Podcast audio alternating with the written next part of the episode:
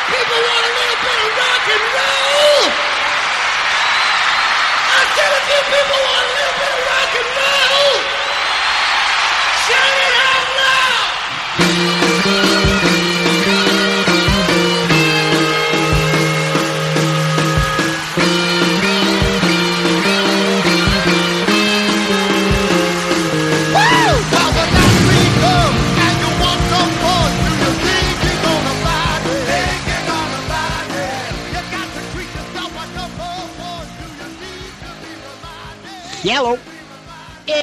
what's up there, Kiss Army? Tom and Zeus. Another episode of Shout It Out Loud Cast. We're now up to episode 41. We're calling this one Unmasked. Woo! Tommy, how the hell are ya? What's up, buddy? Busy week, huh? Busy week for us. Woo! I've been deathly ill. Um, I, it's been a whirlwind week. Last week, uh, all the festivities that we had, we went through, and we'll get into it, a lot of it. Yep. And then um, I got sick as a dog, and I have been. I'm finally getting over it. I went to the Bruins game opening night in, on Saturday, sick, and then I was like literally in bed till like Tuesday. And uh, you know, between that and work, and um, we did something on Tuesday, me and you.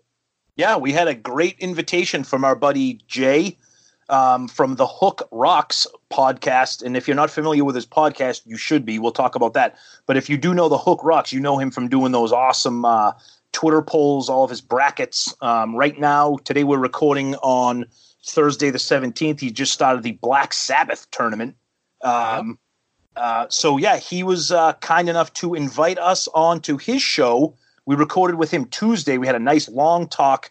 Um, he's in the middle of having a couple guests on to talk about uh, the state of rock music, um, what's going on with the future of rock music, how you can keep it alive, et cetera, et cetera. Um, and me, Zeus, and Jay had a really awesome conversation. And according to Jay, that episode should be dropping on Monday. And I believe Jay can be found on Stitcher and SoundCloud, and he's working to get his podcast out on a bunch of other formats as well. Yeah, it was an awesome discussion. And of course, how do you know how do we fit in all of this? Obviously, our love of rock and stuff. We were going to discuss. Uh, we were going to try to do like a Zep deep cuts Yep. originally, but I, I listened to a lot of Jay's uh, episodes recently that, and he was on a roll with talking about rock. And while I'm listening to him, all I can think of is that Gene quote: "Rock is dead, and you, the fan, killed it." And and we went off on the tangent with that and that became our subject. And there was a lot there to unpack.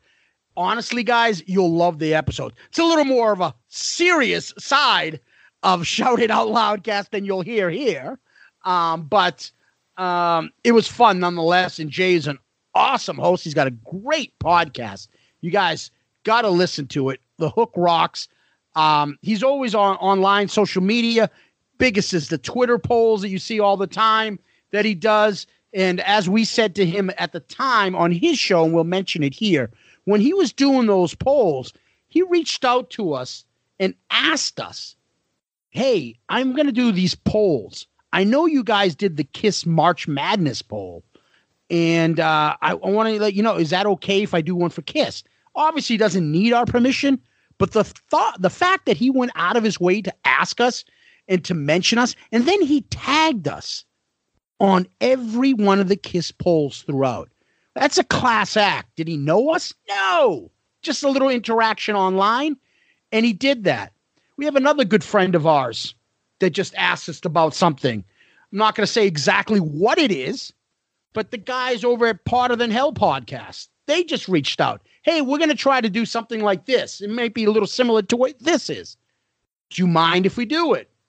Absolutely not. The fact that these guys do this, Tom, is just a testament to a lot of the people that we interact with in the podcast community. Yeah, I think it just shows you, like you said, the podcast community, the, these these friends that we've made. I mean, we you know we communicate with them on Twitter and Facebook and messaging and everything, and we don't even know them personally. But like you said, just that kind of uh, I don't know camaraderie, I guess you'd call it, that community where, like you said, they don't need to do that, but you know, just out of you know respect for a fellow podcaster, you know, and uh, and w- w- like we would ever say, no, we copyrighted that, you can't do that, you know. Um, it's just really, it's just, it's just a cool community to be a part of. We're gonna send our kiss lawyers after them. Gene Simmons, Cease and desist, my friends. yeah, But then again, you know, the whole podcast community has been awesome, but none better than our listeners. Shout out to you guys out there. Um, so we've had um, a, a a long week to get to where we are.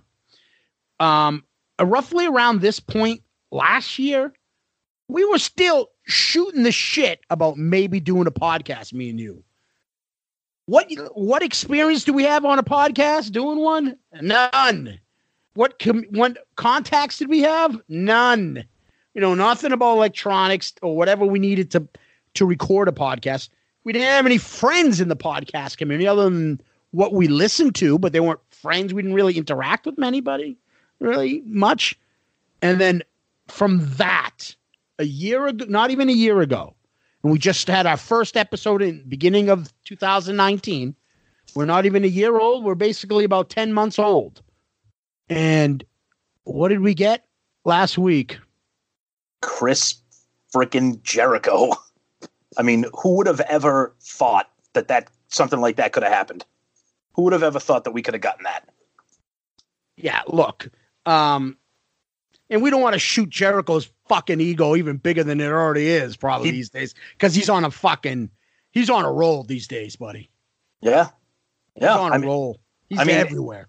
yeah. He's he's everywhere, and for him to take the time to sit down with a couple knuckleheads like us and get involved in a Kiss draft, and uh, you know, it, it was it, it was it was ama- it was amazing. It was amazing. Yeah. So that, so the whole thing didn't happen overnight, obviously. It, you know, we had, uh, well, reached out to Chris quite some time ago. And you know what? He didn't tell us to fuck off. Yep. He interacted with us. We were trying to get this thing done for quite some time. Um, obviously, with his schedule, it's crazy. And then we came up with, you know, he had um a and E uh, AEW was having their uh, second event up here in Boston, and instead of doing it via, he's like, "Why don't we do it in person?" Um, to say the least, we were like floored. He gave us that opportunity. Um, gave us tickets to see the show. He didn't give us just tickets. He gave us front row floor seats. When we walked in and saw, it was insane insane. The event was so awesome. I've been to WWE events.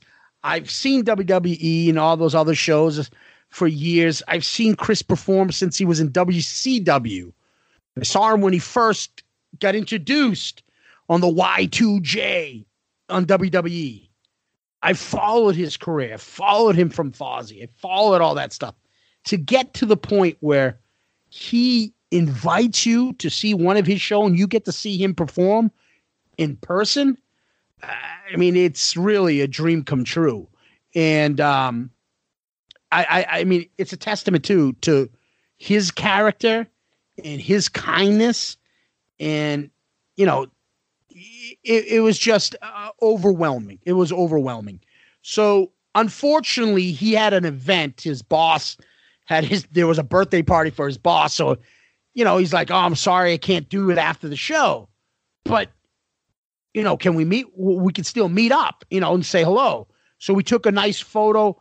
He's asking us questions like, you know, "Oh, so what'd you guys do the podcast? When'd you get into them? Oh, I love that shirt." You know, like a regular guy, and that's how he treated us, and that's how we treated him. And um, I know I'm like maybe gushing over this, but it is a big deal for me because he's not just you know a guy we have on to talk about Kiss. He's like a like a hero, you know, uh, and I'm a big fan of his. And uh, to find out that you know they say don't meet your heroes, well, he was even better in person. And then um, you know he came up with the idea we can't do it, but maybe I can we can Skype tomorrow. I've got this between this, like in between him being on Barstool Sports uh, show, in between him going to a Vikings game, in between him being going to the red carpet for the new movie premiere for Jay and Silent Bob's reboot movie, in between going on other like shows. Yeah, yeah, I'll find time to do the Kiss podcast with you guys. That's Chris Jericho. Yeah, and I think it's okay for Zeus to gush a little bit because, you know, like everything Zeus said and the way we kind of prepped him in the episode last week. I mean, he, you know, lead singer of Fozzy, huge band that keeps getting bigger and bigger, huge, massive podcast, Talk is Jericho, AEW champion. And for him to, you know, grant us his time, um, his attention, um, you know, and maybe earlier I called us knuckleheads. Maybe I downplayed us a little bit too much. Maybe I shouldn't be calling us that, you know.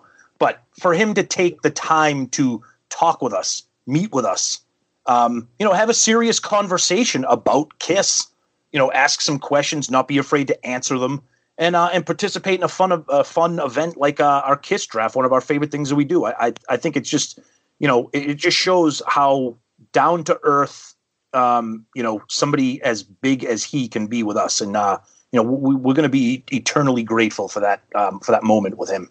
Yeah, and the only thing he got in return was some awesome Klick Tee Shop shirts from us, given to us by Ed, uh, obviously of Ed uh, of uh, Klick Tee Shop, uh, K L I C K T E E S H O P. And uh, Ed, by the way, he loved the shirts. He wore it when uh, one of the shirts while we uh, taped our episode. Um, those shirts are fantastic. Ed's got that. We talk about it all the time. He's got that exclusive deal with the Eric Carr's family. Um, those those shirts are limited time. Awesome. I'm wearing one.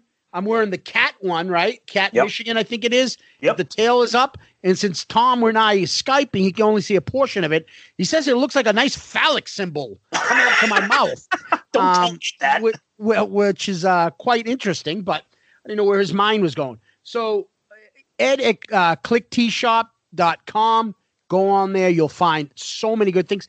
And you might even find some Shout It Out Loud Cast merchandise that you might like.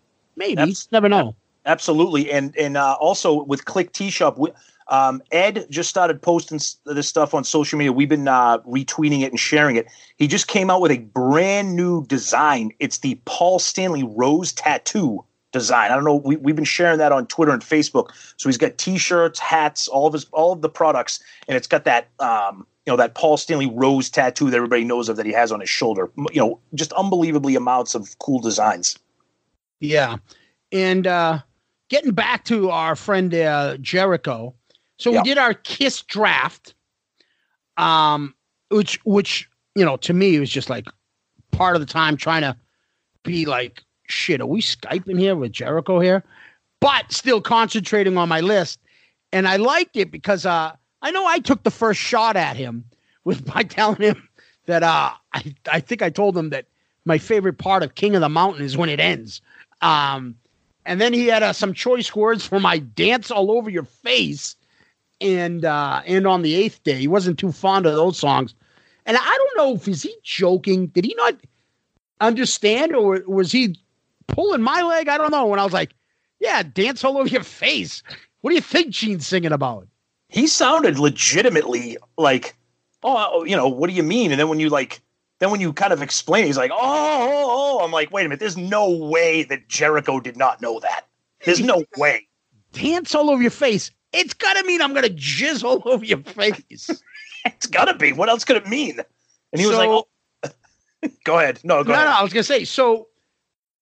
Through all the drama and all the stuff we were going through, um, I forgot to put up the pictures from that awesome AEW Yep. uh, event. So I started putting them up yesterday, and uh, obviously, since we're in the front row, we had some nice photos I got from online. Uh, I when I watched the episode, I taped it and uh, got to see a bunch of them. There was a great reaction when somebody lands on you. When I think Hangman lands on Jericho right in front of us Yeah. and your face is like, "Oh my god!" Yeah, and I and I wrote, "Oh, this is what happens after uh, Jericho picks. Let's put the X in sex." What I was trying to say, Chris, is you stole that from me since I like it, not complaining about it. Yep. And then he wrote, "Zeus, No, he wrote, I'm going to dance all over your face, Zeus, for that one.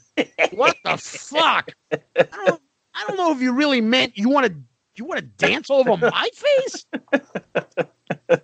I think the truth uh, about maybe he's right. The truth about him is coming out. I don't know. Oh, great. There you go. Wonderful. I don't know. He's the one who said it last week. Oh, man. So yeah, uh, please don't j- uh, jizz or dance or do whatever on my face, Chris.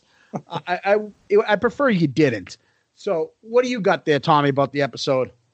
So, uh, we talking, are we covering the polls here or what are we talking about yet? You you want you brought you said polls, go polls. Yeah. So, so every week, every Monday, we do a poll that's related to our episode. So th- this poll was we wanted to, we, we each made up our, you know, uh, our list of 12 songs with the 80s Kiss draft and we wanted to see, you know, whose, whose list was better. Well, Jericho retweeted us, which in turn stuffed the friggin' ballot box in his favor with his fans because the Twitter poll got 995 votes. Okay, which is Oh. unheard of. Now, usually when we do polls, they're pretty close, or at least they're normal, you know, numbers. So 995 votes. Jericho got 88% of the vote that his list was the best. Now, he had a good list. There's no fucking way 88% of 995 people think that. And uh, you know, I'll fight Jericho on that. Maybe I won't fight him, but Dude, And he then- had he had King of the Mountain on his list. He Well, ain't no. winning shit. And I think the well, not only that, and I'll I'll say right here for the record, I'm a huge fan. he had my way on that. and I think Oh, I, I think I'm the only person who likes that song other than him. And then he he was insistent on playing the My Way without Paul Stanley, with Well, just Paul Stanley singing. Because he's a vocalist, he appreciates that range stuff. He's you guys are like, yeah, that's awesome. Yeah, that's great. And it's, I'm listening to him going, oh my God, kick my ears. No, no, no, you weren't doing that. You were pissing your pants, laughing, trying not to have Jericho hear you. Because he looking at me through the Skype and he's laughing. Oh, that was good. That was Yeah. good. And then, and then we put the poll up on Facebook and Jericho won again. It was it was it was a little bit closer. It might have been like, you know, 60-40 or something like that. But that that was kind of funny, the Twitter poll result. Yeah, and the, the the whole episode in of itself was awesome. We Yeah. got a lot of people chiming in about.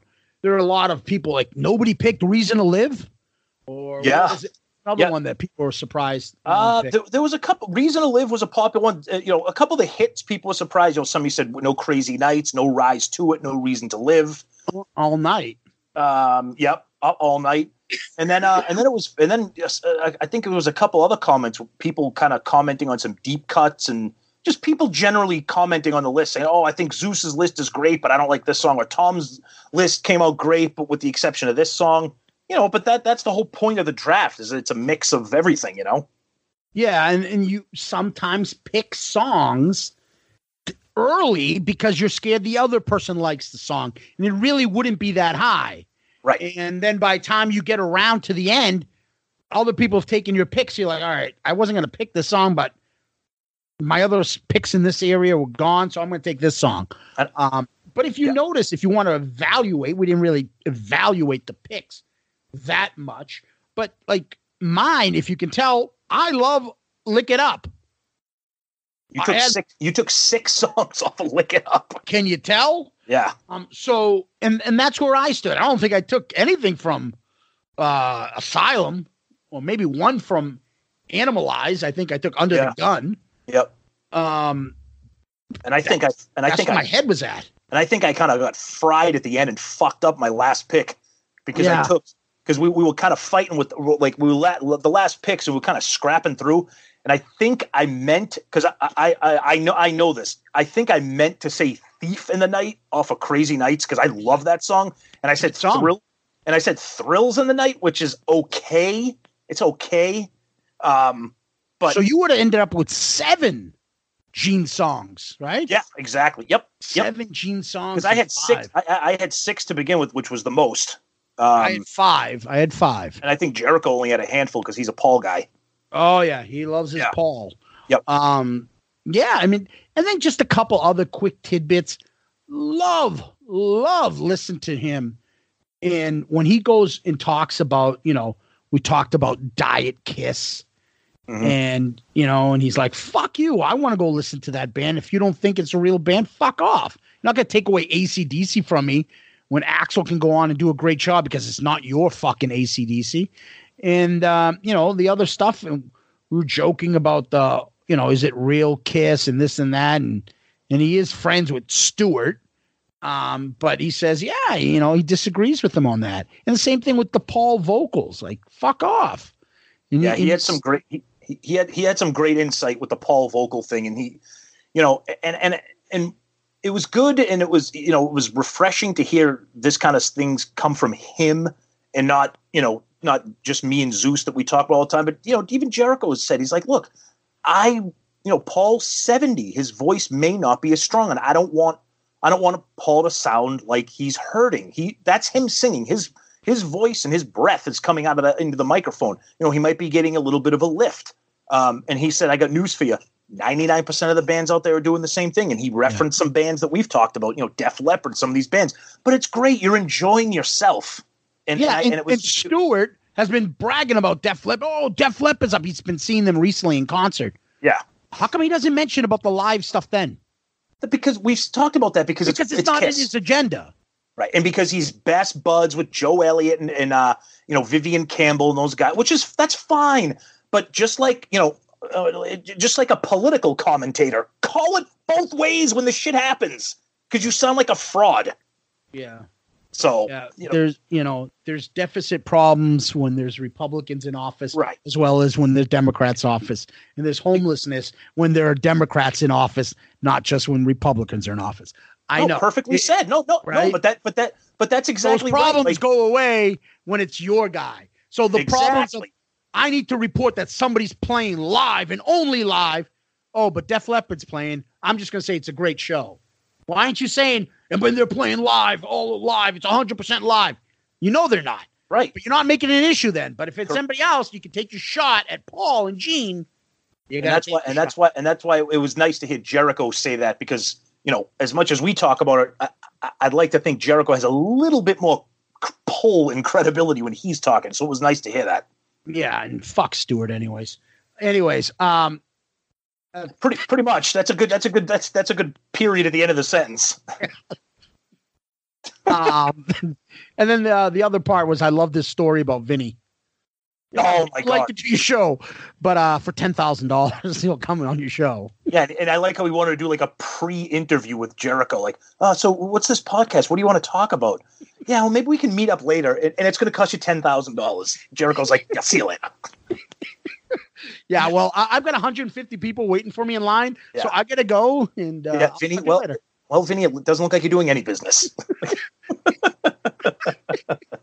That's exactly what it was.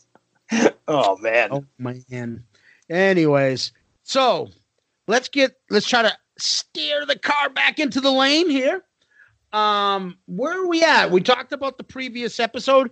I guess we're we're we're gonna go on to uh, what uh, Kiss News. Any Kiss News? Well, nothing really. I mean, the one thing that caught my eye was uh, Blabbermouth. Once again, does a great job covering Kiss. Um, they had a like a an article uh, that came out on the twelfth. It was like a long form um, a recap of an interview that Tommy Thayer did with uh, an Australian magazine called Heavy Magazine, like a rock magazine. Um, and it was a it was a good interview. Um, you know, most of the stuff was kind of cookie cutter commentary about the tour and you know things like that. And then um, one a couple questions that were interesting. The interview asked him about the set list, and Tommy said, you know, that's a tough one. You have to play the classics. You have to play the stuff that gets the biggest reaction. Um, you know, there's a dynamic to the show. Um, you know, we wanted to cover all the eras, blah blah blah. Um, but I think the more the interesting thing that I really wasn't familiar with was they asked him about his first show with Kiss, um, and he says his first official uh, gig was was in Australia with the Kiss Symphony Show. Um, he had been working with Kiss, you know, doing videos, and you know, at at that time they were having problems with Peter and Ace. Um, he said I was around. I ended up filling in on a few shows. Um, you know, he said that there was never really a moment when Paul or Gene said, "Hey, we want you to join Kiss." I don't even really remember saying that they wanted me to be the guitar player. It was just kind of like, "Tommy, we're doing this." He's like, I think we were looking at the symphony show in a couple months, and they said, Tommy, you'd better start growing your hair again because you're going to be on stage. That was pretty much the way they told me I was in the band by telling me to grow my hair. Wonderful. Um, he is a talented guy and jack of all trades. So glad to have you on board, Tommy. Yeah, he's awesome, man. I know we've talked about this before, and you know he's you know the you know wearing the ace stuff. But if if you can freaking grow up and get past that, he is fucking ripping it on this tour. I mean, he's, he really is extremely talented, and he deserves he deserves credit for sure. Yeah, I mean, look, you know, there comes a point in time that you know if the Kiss 2.0 continues, I would like to think that he's still in it, and maybe Eric is still in it, while they start replacing some people, give it some legitimacy. I'd rather they don't do that, but if they do, it would give it some because he's earned his place in there. He's been in the band for how long now? And he knows everything about the band. He's been part of their products and all their other stuff. And he and he admires the band as a fan before he got into the band. So I'll give him that, you know. No, agreed. Yep. I don't know if I necessarily agree with the Kiss 2.0, but that's a separate. Yeah, story. yeah, it's a whole different topic someday. yeah, yeah. Um, but other than that, um, are you ready to begin in our subject? Yeah. Uh, before we get into our review of Kiss Unmasked, uh, let's take a short break, and I'm going to fill up a glass of pink champagne.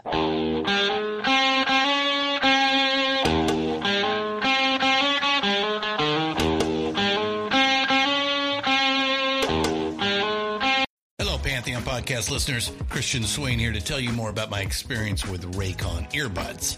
Our family now has three pairs of Raycon earbuds around the house, and my wife just grabbed a pair of the Headphone Pros to replace some headphones from a company that was double the price. And yes, she loves them. Now, if you haven't pulled the trigger on a pair of Raycons, or even if you have, but you're in the market for another pair because they're just that good, well, now is the time to check them out because they just launched their upgraded model of the best selling everyday earbuds. With Raycon's upgraded everyday earbuds, now you also get active noise cancellation, ergonomic design, and multi point connectivity that lets you pair with two devices at once. New quick charge function, three customizable sound styles, plus awareness mode. Available in a variety of vibrant new colors to complement any and all skin tones. I even have a pair of earbuds in a cool green color. I have tried just about every earbud known to humankind, and these Raycons are fantastic. Seriously, if you've been wanting to check out Raycons, there truly is no better time. You're going to ask yourself why you didn't check them out sooner, and Raycon offers a 30-day happiness guarantee. So, what are you waiting for? Go to buyraycon.com slash Pantheon today to get 20% off your Raycon order, plus free shipping. That's right, you'll get 20% off and free shipping at buyraycon.com slash Pantheon. Buyraycon.com slash Pantheon. And we're back. Thanks for waiting. Clint Taurus. Clint Taurus. Oh, Jesus Christ. That was a great Oh, one. man. Good Poor one. Red. Poor Red. Poor Red. So, our subject of today, it's album review time. Yeah. And the album is Unmasked. Um, I'll give you a quick thought, Tom, about Unmasked, and I'll hand it over to you.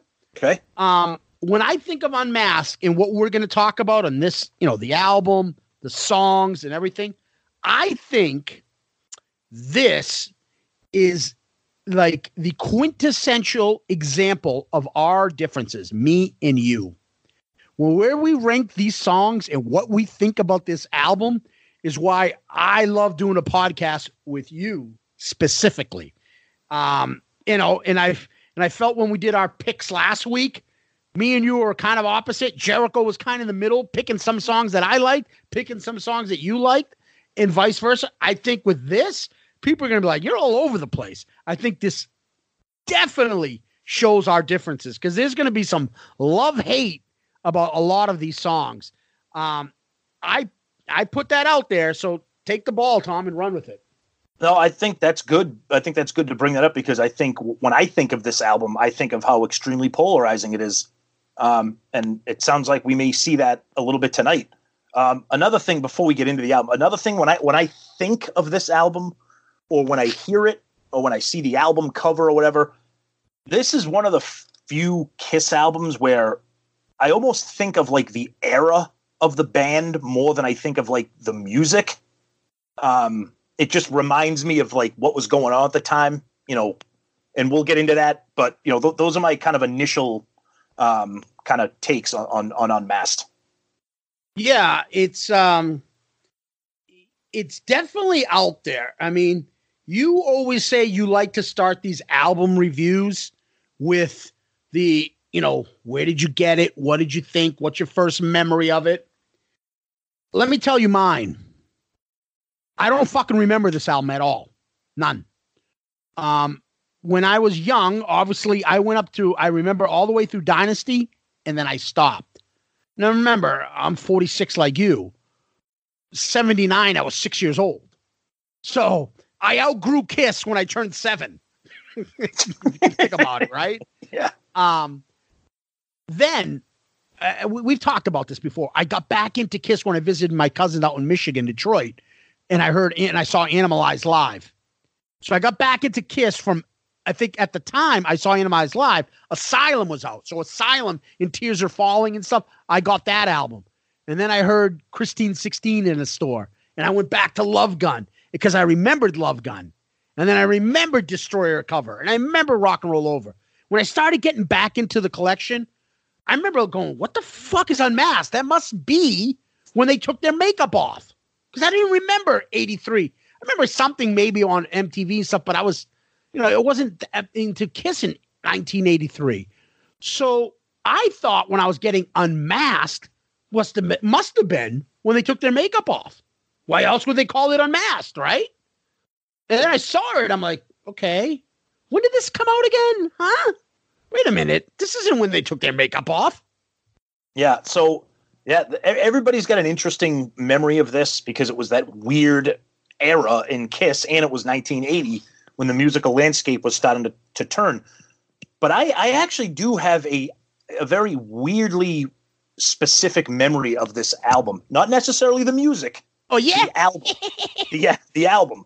So Zeus, you, you'll you'll you'll be you'll remember this. So, I in, in 1980 when this album came out, I I hadn't even turned seven yet. Okay, I have a sister who's four years older than me. Yes. We were at the we were at the Meadow Glen Mall oh. in Medford. we we we were you at Chess King? I had swung by Orange Julius and picked up some friggin' parachute pants at Chess King on my way to Wreck-It Town. what was the other place at Chess King? What was the other place over there besides Chess King? There was another one. Tellos? oh, oh, wait, wait, wait. Are you, t- you might be talking about Suit Yourself with the no. Iron Messiah? No, no, no. Tellos. I remember, I remember saying that to Dell one time. He was like saying something to me. Like, oh, fuck you, Zeus. I was like, oh, fuck you. Where'd you get that shirt? Fucking Tellos. and he started dying laughing. Like I couldn't even take the insult. He remembered that place. We all. I'm, I'm, I'm begging that at least one listener out there knows what Tellos or Chess King is. Meadow Glen Mall. Did you get Did you get stabbed on the way over there? so I go. So there, there, there, was a huge record store in that mall. It was it was awesome. It was huge. Was, was it next to Good Times? No, Good Times wasn't there yet. No, Good Times didn't exist back then. Where was Good Times then? Good Times that was near the Assembly Square Mall. That's where you went to get stabbed. Buffalo wings are the best. exactly. That fucking commercial. We used to know that by heart. The guy with the oh, lisp and, the, and his mustache, his Dean Bill Barber mustache, going, the buffalo wings are the best. Welcome to the local portion of our podcast. Saturday night. Oh yeah, all the girls with hair going to the moon. Girls. Oh god. all the Revere Beach girls. Ooh. that just, that just got like, it going on. That just sounded like Herda. I don't know why. Ooh. Ooh, fucking. I almost called her nickname. Don't do it. We got to save that. Why, what am I saving it for? Maybe we'll save that for our 50th episode. Maybe that'll be the special gift. What did I nickname her when she used to fucking annoy the shit out of me? Not now. You can't. You got to save it. So close to saying it. Too. You got to save it. fucking herder. All right. So You back, gross, gross. Pick up off yourselves, gross. can we get back on track here? No. Okay. so I go to the record store. It's 1980, and at that time, I, I had I had I had double platinum. I had Dynasty. I had some of the solo albums. Syphilis. So not yet. I was only seven. I had a bad back and syphilis. I had a very very. T- I took a terrible tumble. So I go. So the first thing I do is I go to the Kiss section. I'm like, oh, wh- what's you know, flip through, and I remember seeing the album cover to Unmasked. I was like, oh, what the fuck is this? It's like a comic book. This is like the coolest thing I've ever seen. And I remember I flipped it over and looked at the track listing. I'm like, what the fuck? I've never heard of any of these songs. So I just put it back. That's me. Same thing. I'm like, the fuck are any of these songs? These real? Yeah, I'm like, I don't. I, I, I just remember I was like totally like enamored with the with the album cover, um, and then I don't think I actually ended up owning this until like way way later on, like way later on. I remember getting the cassette when I got back into Kiss, buying the cassette, putting it on, in a big boom box, thinking, what the fuck is up with my boom box? The treble is way up. Like, where's the bass in this? It's like it seems like this. It's like hissing. Like eh, there was something missing. Like the equalization, whatever the fuck it's called, was way off. Like, what the fuck is this? It, it doesn't was- sound like it's a rock album. What is this? It just kept going, Kiar, Kiar. Those are the birdies that were biting at the my horse's teeth. You know, wild bird feed. All right, All right, all right. off track. I'm But tired. I just remember looking at this and like, the fuck is playing this? I'm like, this shit sucks. and, Come and on. honestly, I didn't get back into him until we both got back into Yeah. really extremely back into Kiss back in college. Yeah. But when I was before I knew you, and mind you, when I became a huge Kiss fan again, it was kind of on my own. Like a lot of friends listened to hair metal and all that other stuff on their own. But I didn't have that buddy growing up. It's like, I'm a Kiss fan, you're a Kiss fan. Do you like this? I like this. I was, it was uh, like Kiss was my number one band, but it was my thing. Yeah. So I didn't get to turn to somebody and be like, hey, did you listen to fucking talk to me today? Like, you know, it until me and you met in college. Yep. And our eyes connected again. Doo-doo-doo-doo. Dropping the Dreamweaver soundbite there, Steven. Um, and then that's when I started trying to listen to this. That's my first thing about this album. Yep. Okay. Uh, you want to move on to the cover? Absolutely. Yes. Okay. The cover. You give your opinion first. Go ahead. Go ahead. I, Shoot. I- Shoot. shoot. I absolutely Go ahead. fucking Go ahead. I abs- I absolutely love it. So anybody who's listening to this to this show, you know the cover. It's the comic strip. It's the band being chased around by a photographer trying to get their picture taken. Blah blah blah blah blah. You know, and then at the end they take off a mask, but their makeup's on. But the thing that makes this cover quote unquote notorious, or that causes a little people to get their fucking panties in a bunch, is the very last panel there when the guy says, "I still say they stink." A lot of people think it's funny. A lot of people like, why the fuck would Kiss put that on there when at the time people did think they stunk? Um, I I, lo- I love the artwork. I think it's I think it's a creative cover. I will say that I think that last section there with the "I still say they stink." I don't understand that too much. I think it, I think it's kind of fucking stupid, to be honest with you. But I, all in all, I, I love the cover. I think it's really well illustrated and it kind of tells a cool story. I started off the beginning of this episode, um, not the episode, but uh, when we got into the beginning of this subject, um, telling everybody how different we are. Yep. So, you know, here's example number one right off the top. This album cover sucks. I think this is beyond stupid. I don't even think it's a good comic. Never mind the fact I'm not into comics and I'm not trying to insult people that are. Everybody has their own niche, their own hobby, their own likes and dislikes. I'm not a big comic guy, but this could have done a hell of a lot better. The first of all, the drawings look terrible. The, you know, and I can tell the difference between, you know, like like Marvel or like what you- what's Yeah. the other one? The DC, DC. co- like or then there was that fucking creepy guy that did the um, There's a big documentary on him, Crumb. His type of drawings and friggin' shit like that. It's like a mixture of the two. Like some look like graphic, some look like classic. They look- It's all over the place. First of all, the storyline is just it's just stupid. And in addition to being stupid, the fact is I am one of those people that say at the end of this fucking thing, I still think they stink. Yeah, you're right.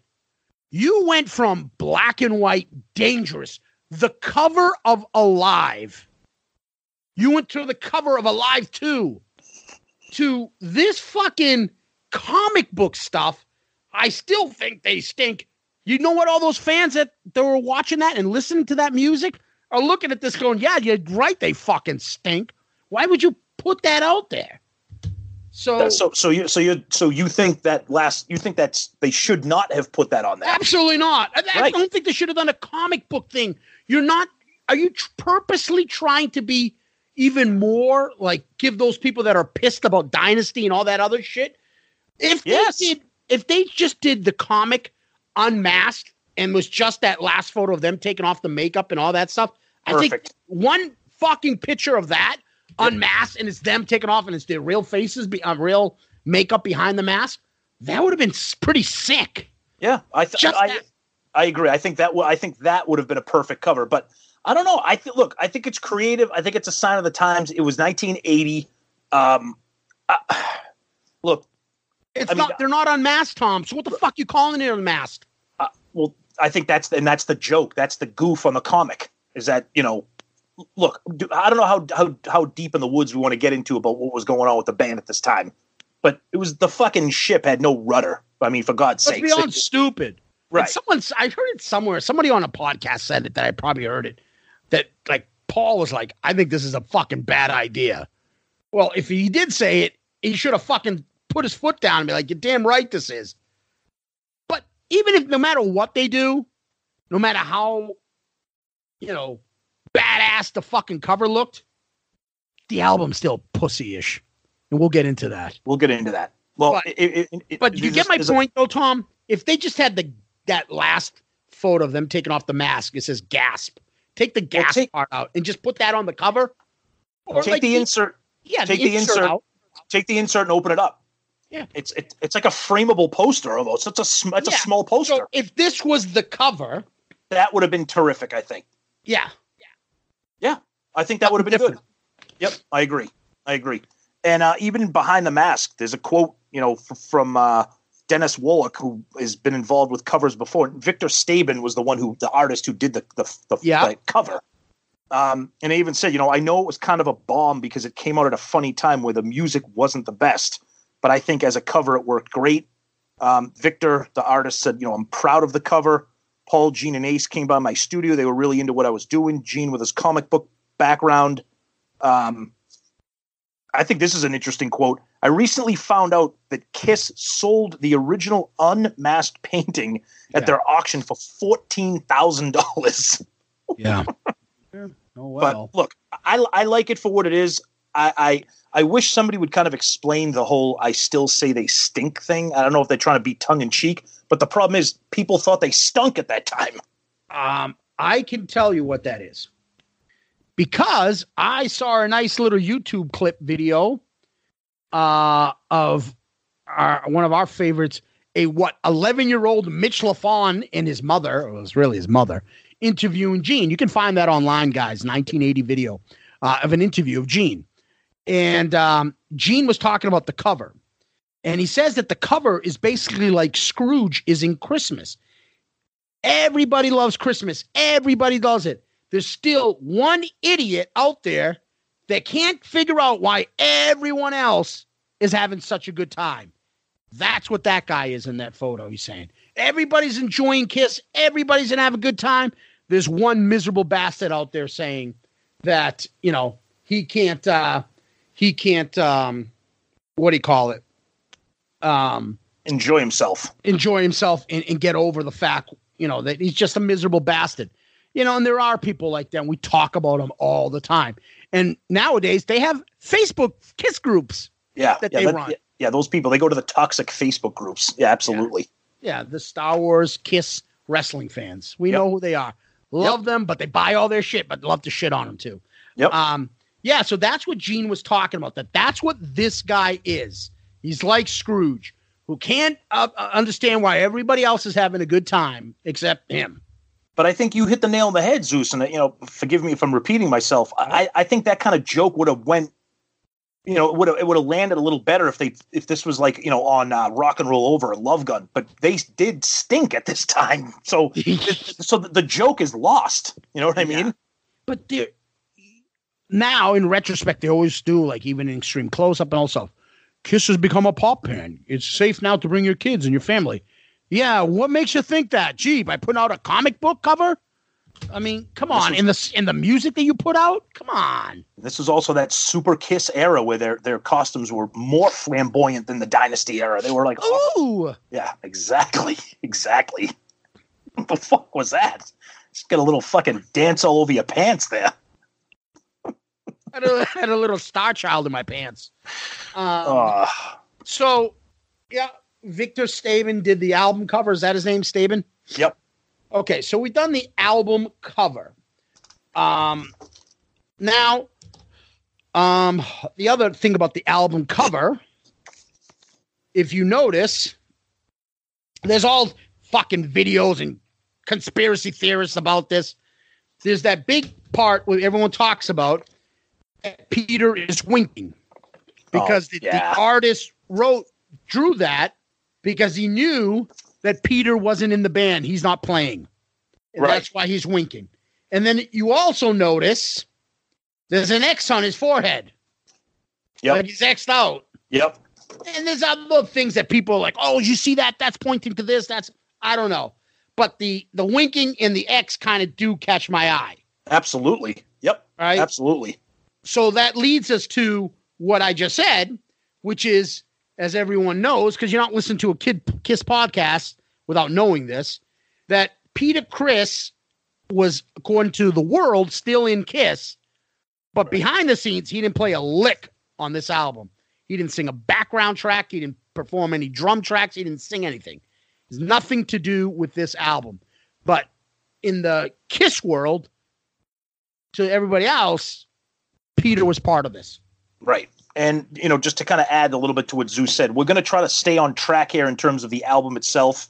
And maybe in the future, come back and get really into depth about this era of the band and what happened with Peter on Dynasty, what happened with Peter with Unmasked, and, you know, how he was on the album cover. He was in the video for Shandi.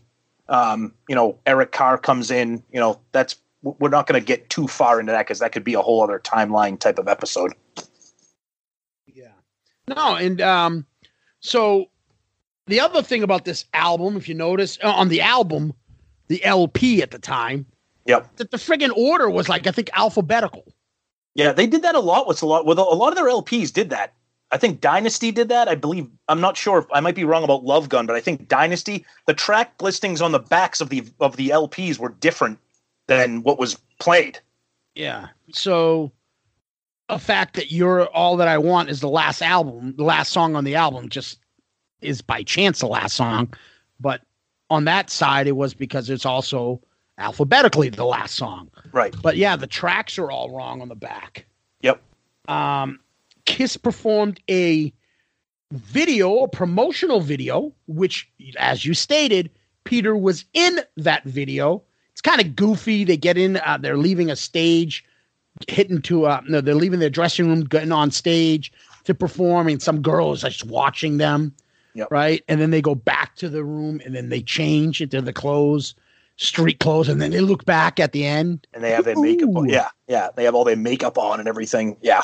Yeah. And and then the story about that video, as everybody knows, is after that video was over, Peter Criss, you know, took off his makeup, took all of his gear, and that was pretty much the end of it. Kind of walked away from the band. Yeah, it's a little more details too. I won't go too Yeah. far into it, but yeah, Paul, who probably at the time was loving it, yeah. was like, "Fucking see your video's over. See you, Peter. Whatever." Yep. And Ace, ah, yeah, yeah, okay, grab a beer. I'll talk to you later, Peter. Probably. and Gene, who's very emotionally, he's very sensitive. Not Absolute- yeah. sensitive like Paul sensitive, like I'll never talk to you again. meaning felt bad and kind of waited and sat behind. And remember, we talked about this in Kiss um, uh, Second Coming. Him and Peter were close. They were roommates, and they had the same kind of personalities, both kind of wearing their heart out there sometimes on their sleeve. Yep. And I guess at the and Peter was behind crying, but at, before that, he had asked Gene, "Can I have your bass?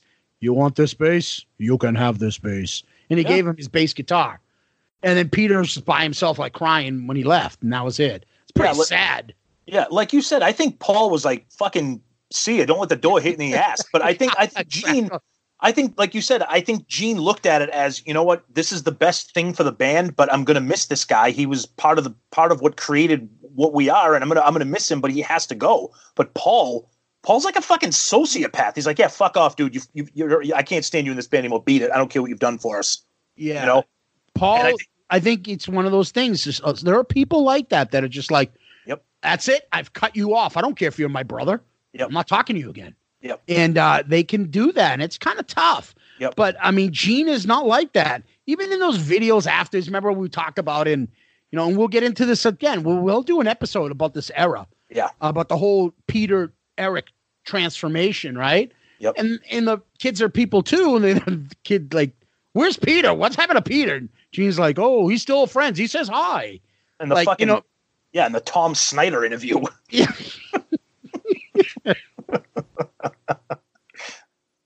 You all right? You all right there? you lost me there. Wait a minute, Tom Snyder. Yeah, remember that interview? It was right around this era when they were getting ready to fucking cut the cord. It was after it was after Dynasty. It was right around. Oh, you're saying, yeah, that's when he was like, yeah, yeah. yeah. When when when when Gene and Paul were pissed and friggin' Ace was shit faced, and Ace just kept laughing. I remember the video. I didn't know. Yeah. I didn't know how that correlated with just the time, just the timeline of, of of what was going on with the band at the time. Gotcha, gotcha. So, you know, now Peter's out, so that means, you know, they bring somebody else in for this fucking band. Um, and basically, it's Anton Fig, who you know his fame later on came on to play in David Letterman's band. Um, but he was uh, the drummer for Ace's uh, solo album, and he was also did most of the drumming on Dynasty. Yep. And he was actually. uh, oh, sorry. Go ahead. No, no, no, that's it. Go ahead. No, I was just going to say, at one at one point, he was actually uh, th- there was discussions about him actually joining Kiss full time, being which will being be new, part of it. Yeah, yeah, being the new drummer. Yeah. Yeah, and we'll get into that at some point. Yep. Um, but yeah, and so there is just we'll get in. I mean, you'll tell when we talk about each one of these songs. Um, you know, the band is all over the place. It's not even a band. It's three. It's like everyone did a solo album and brought their solo album shit to the band, and they and they released it as Kiss. It Well, really that's what it seemed like. Yeah. Before we get into the track, let's get let's go back to the CD, the the or the you know the insert where it has all the all the songwriting credits, because if you look, Ace Frehley's three songs, or two of the three are are written by just Ace. Yep. One of them has Vinnie Poncia on it, and Vin, this, this is pretty much a this is a Vinnie Poncia album. Yep. Okay. Um, and if you look at Behind the Mask, some of the common, some of the quotes from Paul and Vinnie, dude, they neither one of them look too kindly on this album. They're each trying to pass the buck on each other. Um, Yeah. Vinnie seems to be a little bit more forceful.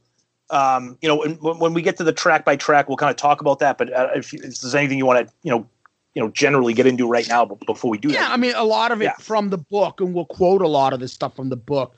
The Yeah. comments are basically Paul gave it a one star and said it was wimpy. Gene gave it a one star and says group and album just it, it's just it's more there are more than just songs to make an album. Uh, A says three and a half stars, but everyone's going their own way. Um, Vinnie Poncia is basically saying the album was rushed. Uh, Paul was writing the poppier stuff. It wasn't his idea to bring that stuff to the band. It was Paul's. Uh, Bill Aucoin was saying uh, the band was actually considered taking the makeup off, but we, in quotes, talked them out of it. And then the the artist also, Victor Stabin, said that uh, that it was Howard Marks advertising gave him the script and then Gene just obviously being the comic book geek that he is, get, added some input. So those are some of the comments about the album itself. Um, And Vinnie Poncia had another good one here too. go ahead. He says, um, "Why did we do poppier songs on Unmasked?" Well, those are the kind of songs Paul was writing. It wasn't my idea to come in and change anything. Paul and Gene have never done anything that they didn't want to. I think that quote right there speaks volumes because throughout this, throughout the quotes and behind the mask, it's all Paul being like, well, you know, I tried to do this, but the album got turned into that and blah, blah, blah. Fuck that. That's Paul's revisionist history. He's looking back at this album. He's probably not 100% proud of it. So instead of owning it, he's going to try to shit on everybody involved in it. And I'm sorry, we've ranted about Paul's revisionist history before. Just fucking own it, dude. You made this album at the time. It's what you wanted. It wasn't a hit. But I'm going to tell you right now, there's a huge, huge contingency of the Kiss Army, including me, who love this album. So just fucking own it, dude. And kudos to and kudos to Vinnie Poncia for saying like, no, no, no, no, no. Don't point the finger at me, bro. I was here to help you. I'm not in Kiss. Yeah. Um, I, I, I don't know. Um, you take that uh, point of view, and of course, I'm different. I'll take the other point of view. Okay. I think that they may have wrote poppier song, but Vinnie Poncia made them sound poppier. Absolutely. No, no, I, I don't. I, I mean, don't deny that. Let me, let me just say something. yeah, go ahead. I have to. I had to try to listen to the drums because if you listen to a lot of this album, you don't even realize there are drums on these songs. Yeah, they're kind of snappy. Like they're it's not like really. fucking yeah. like a digital thing. Like Yeah. it's not a rock band. Did you hear the guitars a lot in this album? on Ace's song, you do A little. a little. That's about Okay. it. Yep. But there's there's no this isn't a guitar rock driven album. No, it's like a So- new wave pop album. There are keyboards all over the fucking place on this Yep. album. Yep. Do you think Paul was right? Let's put keyboards here. I don't. No, I don't. But uh, but I'll say this again, and and again, I'm not. tomorrow may be poppier. I don't think he came in with here's a yeah or fucking easier than it seems. Uh, easy as it seems. Excuse me. Um, is poppy. I don't think Paul came in and goes, yeah, yeah. You know this part in the middle, make that a fucking keyboard solo. Okay, I mean, come on. that may be true, but uh, we'll, we'll say this again. Vinnie is not in the band. Paul is. So Paul, you know, I I just think it's kind of shitty. Working collectively, Tom. They weren't working collectively. Right. All Oh, of I- them as a band. I they came in as three guys because Peter's out. Yep. Three guys bringing their solo material in, doing their own shit, and go, okay, let's put this on an album. And at the time, all three of them, there were three equal partners now. Mhm. Peter's out of the fucking picture. Yep. So Paul wasn't able to do his old shit. We're like, you know what, Gene? You can take the brand, I'll take the band. Uh-uh, that's not gonna fly. He wasn't doing that at this time. They were all part of it. This is 1980, so Gene is now starting to do the Hollywood shit. So Paul wasn't gonna put his foot down now and say, "Hey, you've ignored us." So there you go. Um, I think at this time, Gene brought his shit, Paul brought his shit, Ace brought his shit.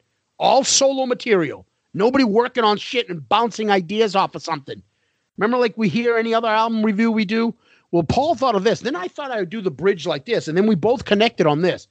It's none of that shit. It's Paul's solo album, Gene's solo album, and Ace's solo album. Yeah, And they I, put it together with Vinnie Poncia controlling it. And this is the shit that you get.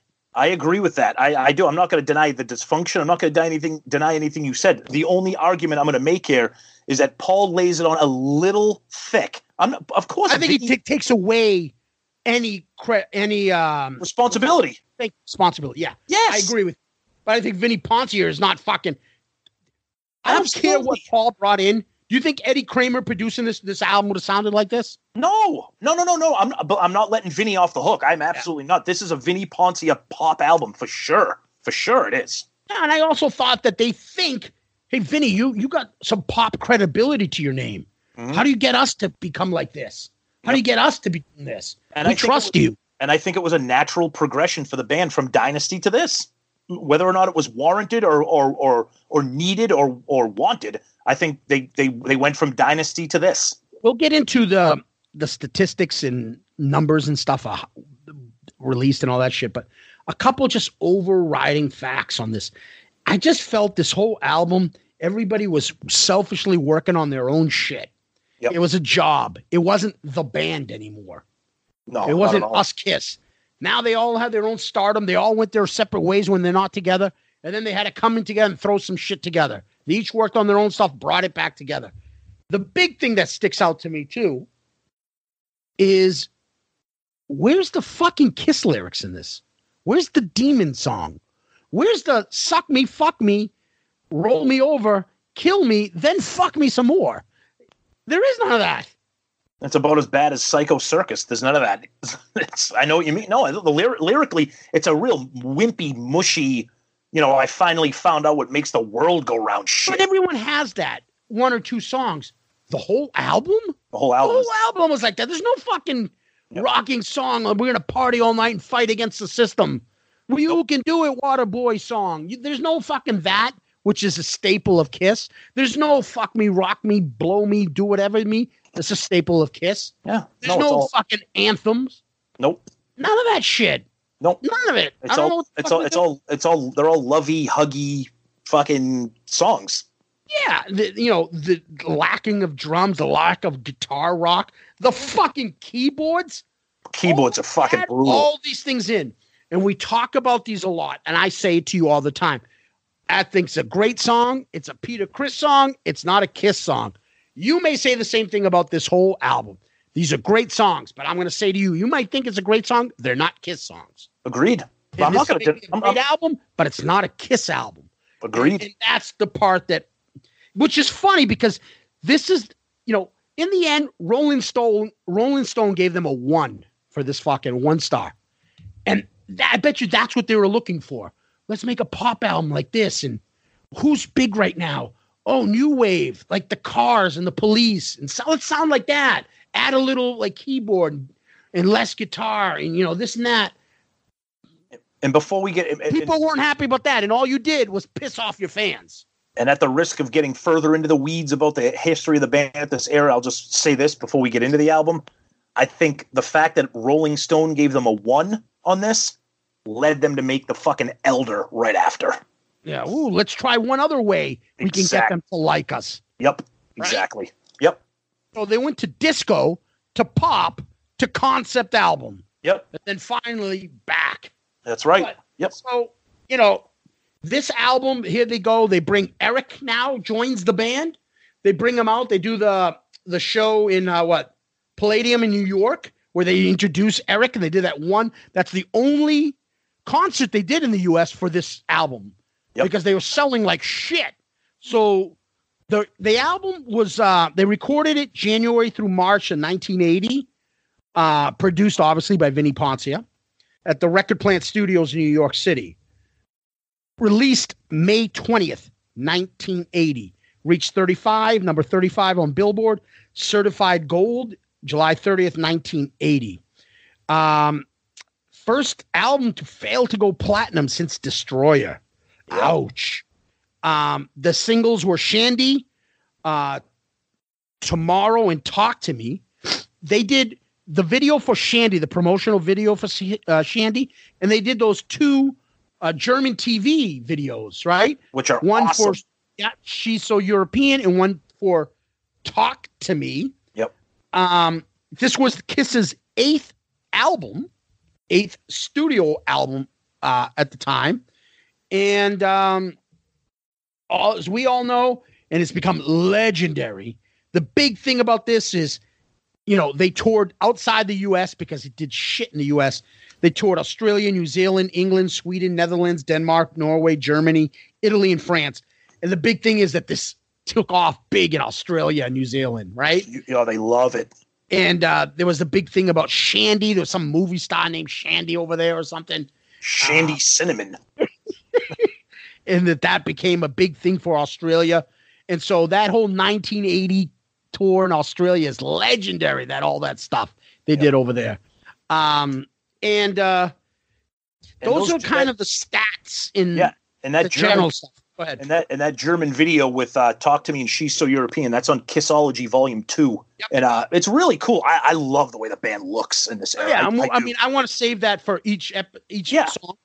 Yeah, oh, absolutely, yeah, yeah. But just generally speaking, because we brought it up, yeah, Yeah, no, no, no. I, I agree with you. And then you got, um, Anything else you want to add before we go into the tracks? Well, before we get into the tracks, uh, there was a clip on YouTube that it was uh, it was like it was a a, a promotion for the album. Um, it was like I guess you'd Oh, call wait a minute. You mean this? That pesky photographer keeps trying to catch Kiss off guard. Ace and Peter are intercepted. Hey, Kiss, look this! Nuts! Then he tracks down Paul at a restaurant. Oh, shucks! Hey, Gene, over here! Darn! But Kiss has the last laugh. Kiss Unmasked, the all-new album on Casablanca Records and Picks. Kiss Unmasked. Available at Budget Tapes and Records. Oh, that made me want to run out and buy it. The only thing that's funny because all that is, it's like the it- it's like the live action version of the album cover. Yeah. You know, of the you know the photographer, and it's like you know they're playing the songs in the background. Eh, they're trying. What the fuck? I don't know what to tell you. Gene, over here. Yeah, Hey, get the fuck out of my face. I know. Hey, Peter. Hey, suck my fucking dick. Don't Hey, hey, hey. Hey, I'm not Ace Frehley. My name is fucking Space Daily. Hey, Yeah.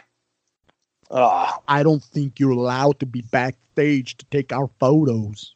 what was that? Stephen Michael from Grown Up Rock? What was that? What are you doing? What the fuck just happened?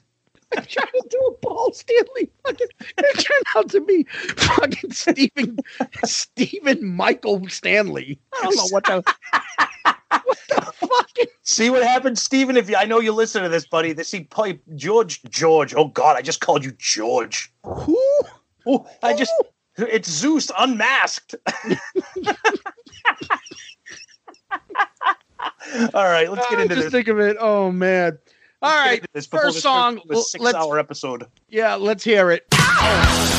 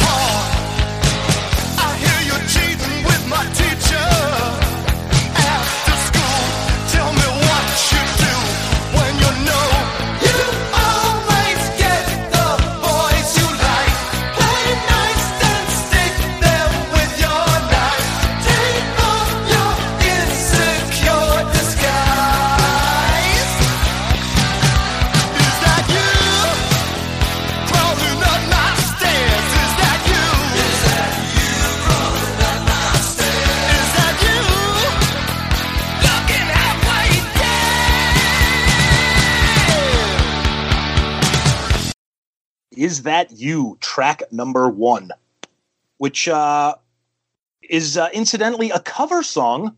Um, and I'm not sure how many people know that. I'm sure if you're listening to this, you're a, you're a Kiss freak, you know that. But I think it's important to point out that that's a cover song because of that opening line, "Cats drooling on the bar stool." Everyone's like, "Oh, that's about Peter. Oh, he's making fun of Peter because he's an alcoholic."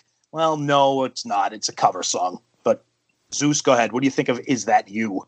Yeah, that's a song written by a guy named Gerard McMahon, Yep. not to be confused with Vince McMahon. Did a demo of it, and Vinnie Poncia was going to uh, produce that. And he brought it over to Paul. And it's like, hey, listen to this. Why don't we do some of that? Paul did change some of the lyrics. He dropped a verse or so. And uh, before, you know, let, let's take a listen to it right now.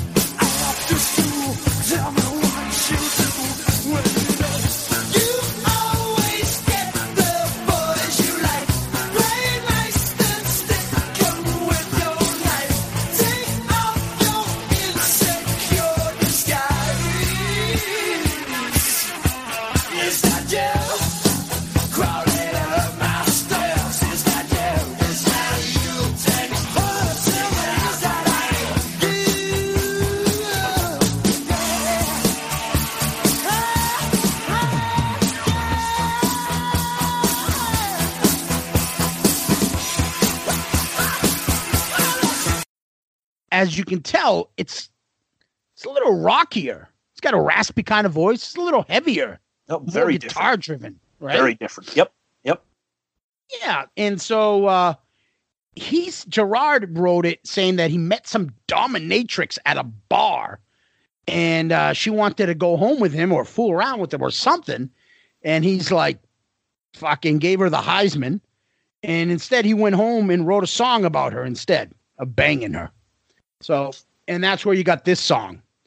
Um what do you think? Look, look. This is ridiculous. I like this. Look, you're going to hear this a lot from me. I, I, I like this song. I think it's one of the stronger songs on the album. I, I think it's the.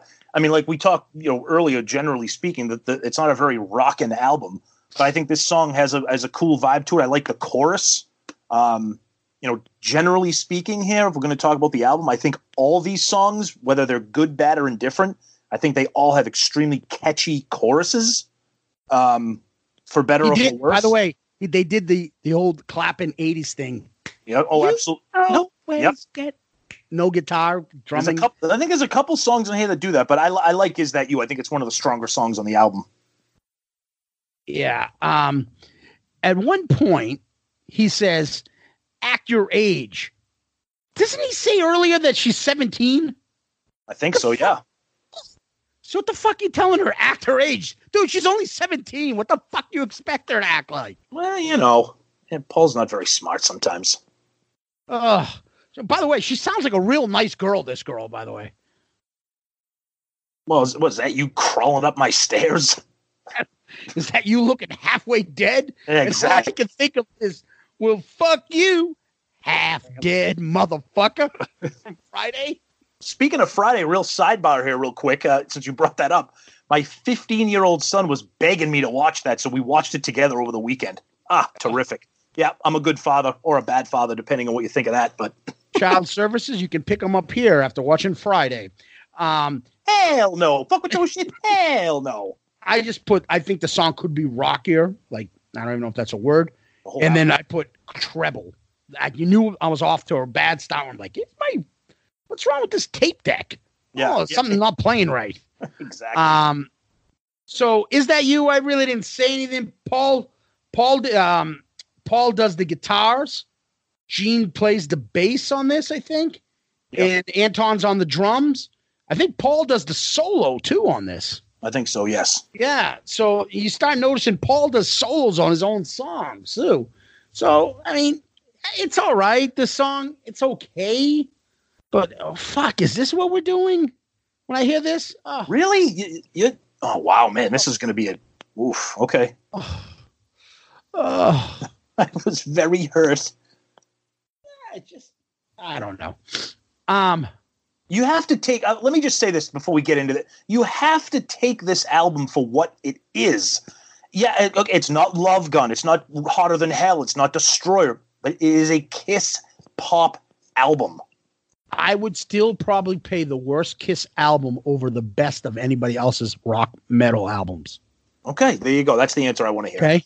From that era. Yeah. I'm not gonna play fucking The Elder over Zeppelin 3 for me. But you get my point. I would. But yeah. but you get my point. I know. Now- I know. I know. if um if I haven't committed suicide for playing something that would fucking make me want to blow my brains out yet, holy shit. Holy shit. Song number 2. Here we fucking go.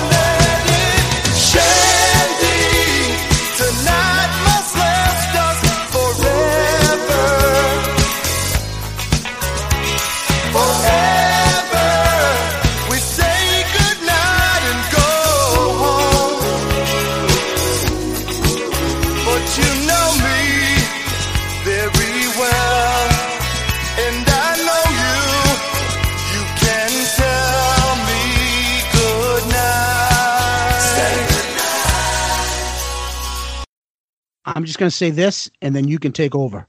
Murph, go ahead. Shandi. It's a fucking great song. It is. It, it is a. It is a. That's, that, that, that, that Zeus.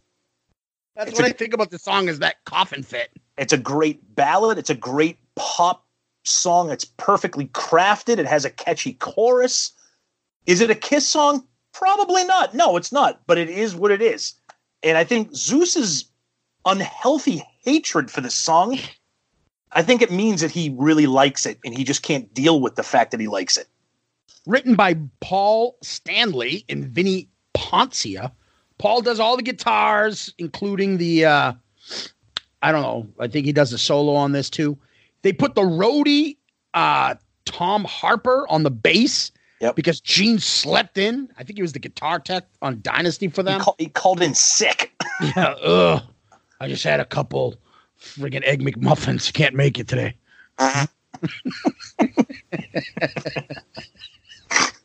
How old are we? How old know. Gene's on the toilet. That's not. Woo! Get the firehouse. What's wrong with us? Um, Holly Knight's on the keyboards. Good old Holly Knight.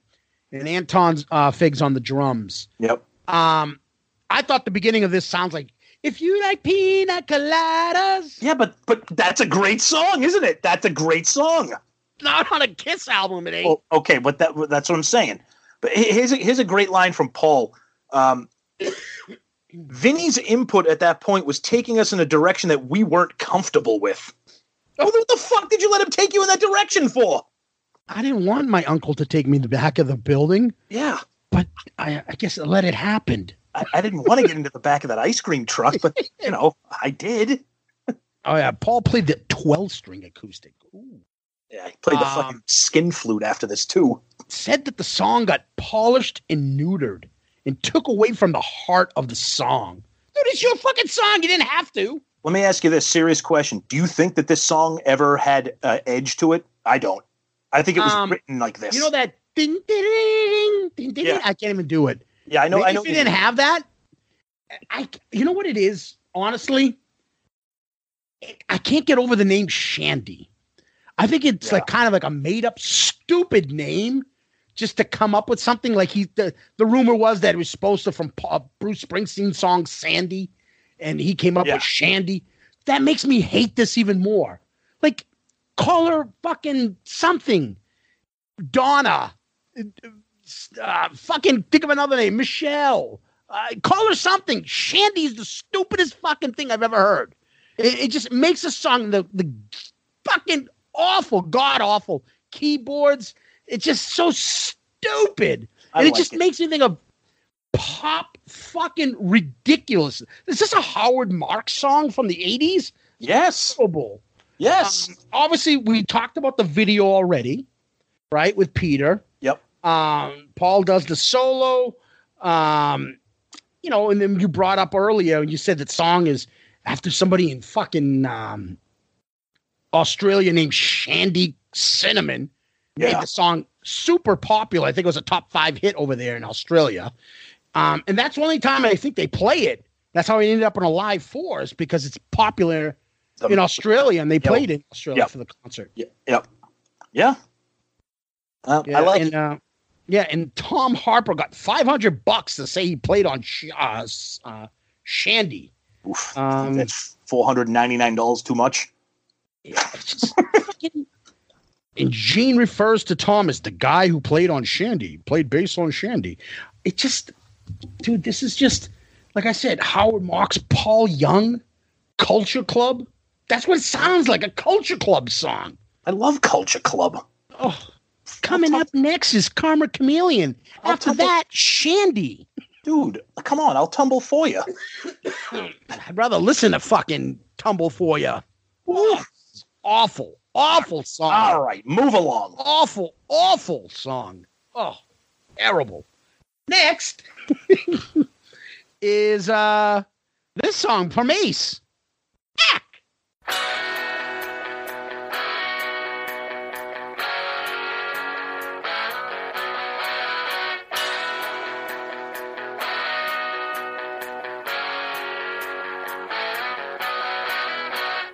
When I see you, girl, you turn my head, you make me dizzy. I get a good vibration. When I look into your big blue eyes, I start to quiver and shake. I get a strange sensation. When you walk by me, you strut around, you make me crazy. I get no relaxation.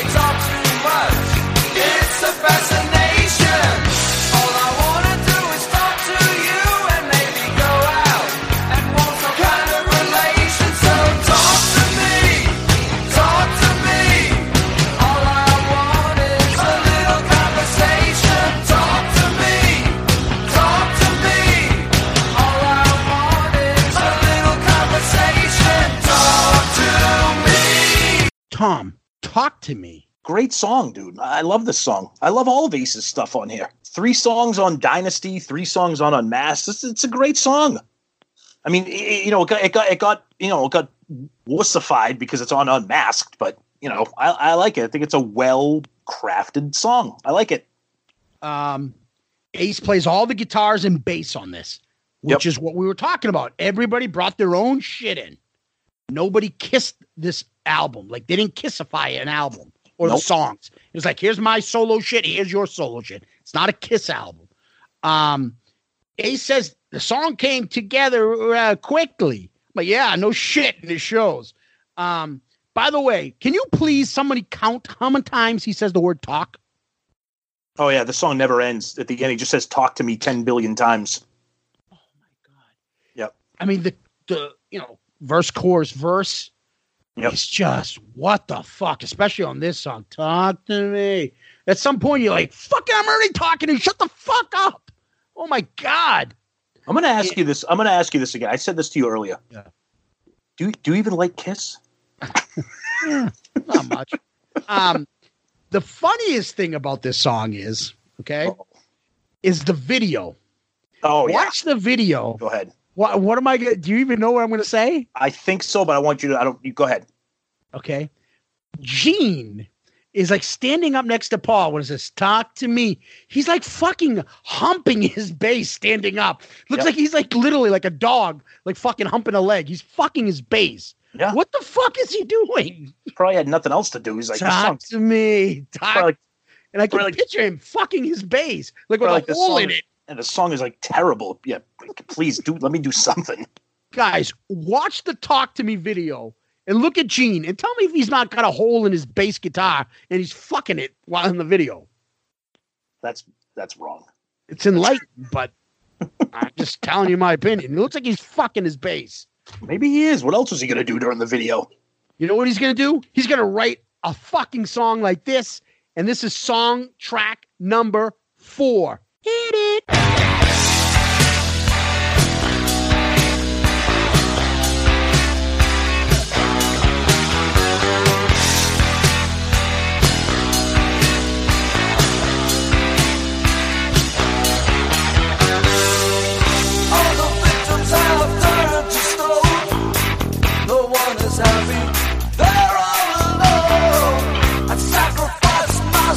Social position tonight.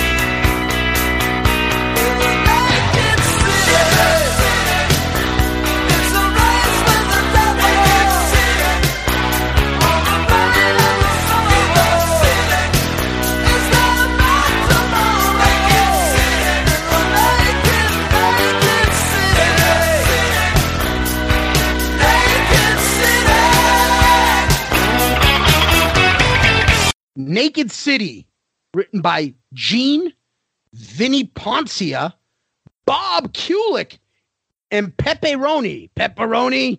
No, Pepperoni Pepe. Castro. Oh, I thought Pepperoni wrote it. No. Pepe Castro. um, Bob Kulick plays the guitar solo on this. Um, it was Bob's riff really that started this, and then he gets a little critical of the song. He says Kiss ruined the song. That was from um, Behind the Mask, right? He Yep. was saying that Kiss ruined the song. The demo was heavy, and they got turned to pop. Said Ace could never play that that guitar phrase like I played it. They compromised the song by having him play on it. Ooh, Well, that's a, that's shots fired. That's what I was saying. When you read this section on Unmasked and, and Behind the Mask, uh, all the quote, there's nothing good going on during the recording of this album. Like Ace is the only one who's like, yeah, I fucking like it. Like everyone else is like, dude, this fucking blows. Like, what's going on here? Like, It's not a Kiss album. It's fucking a collection of demos and solo material. okay, so what do you think of Naked City?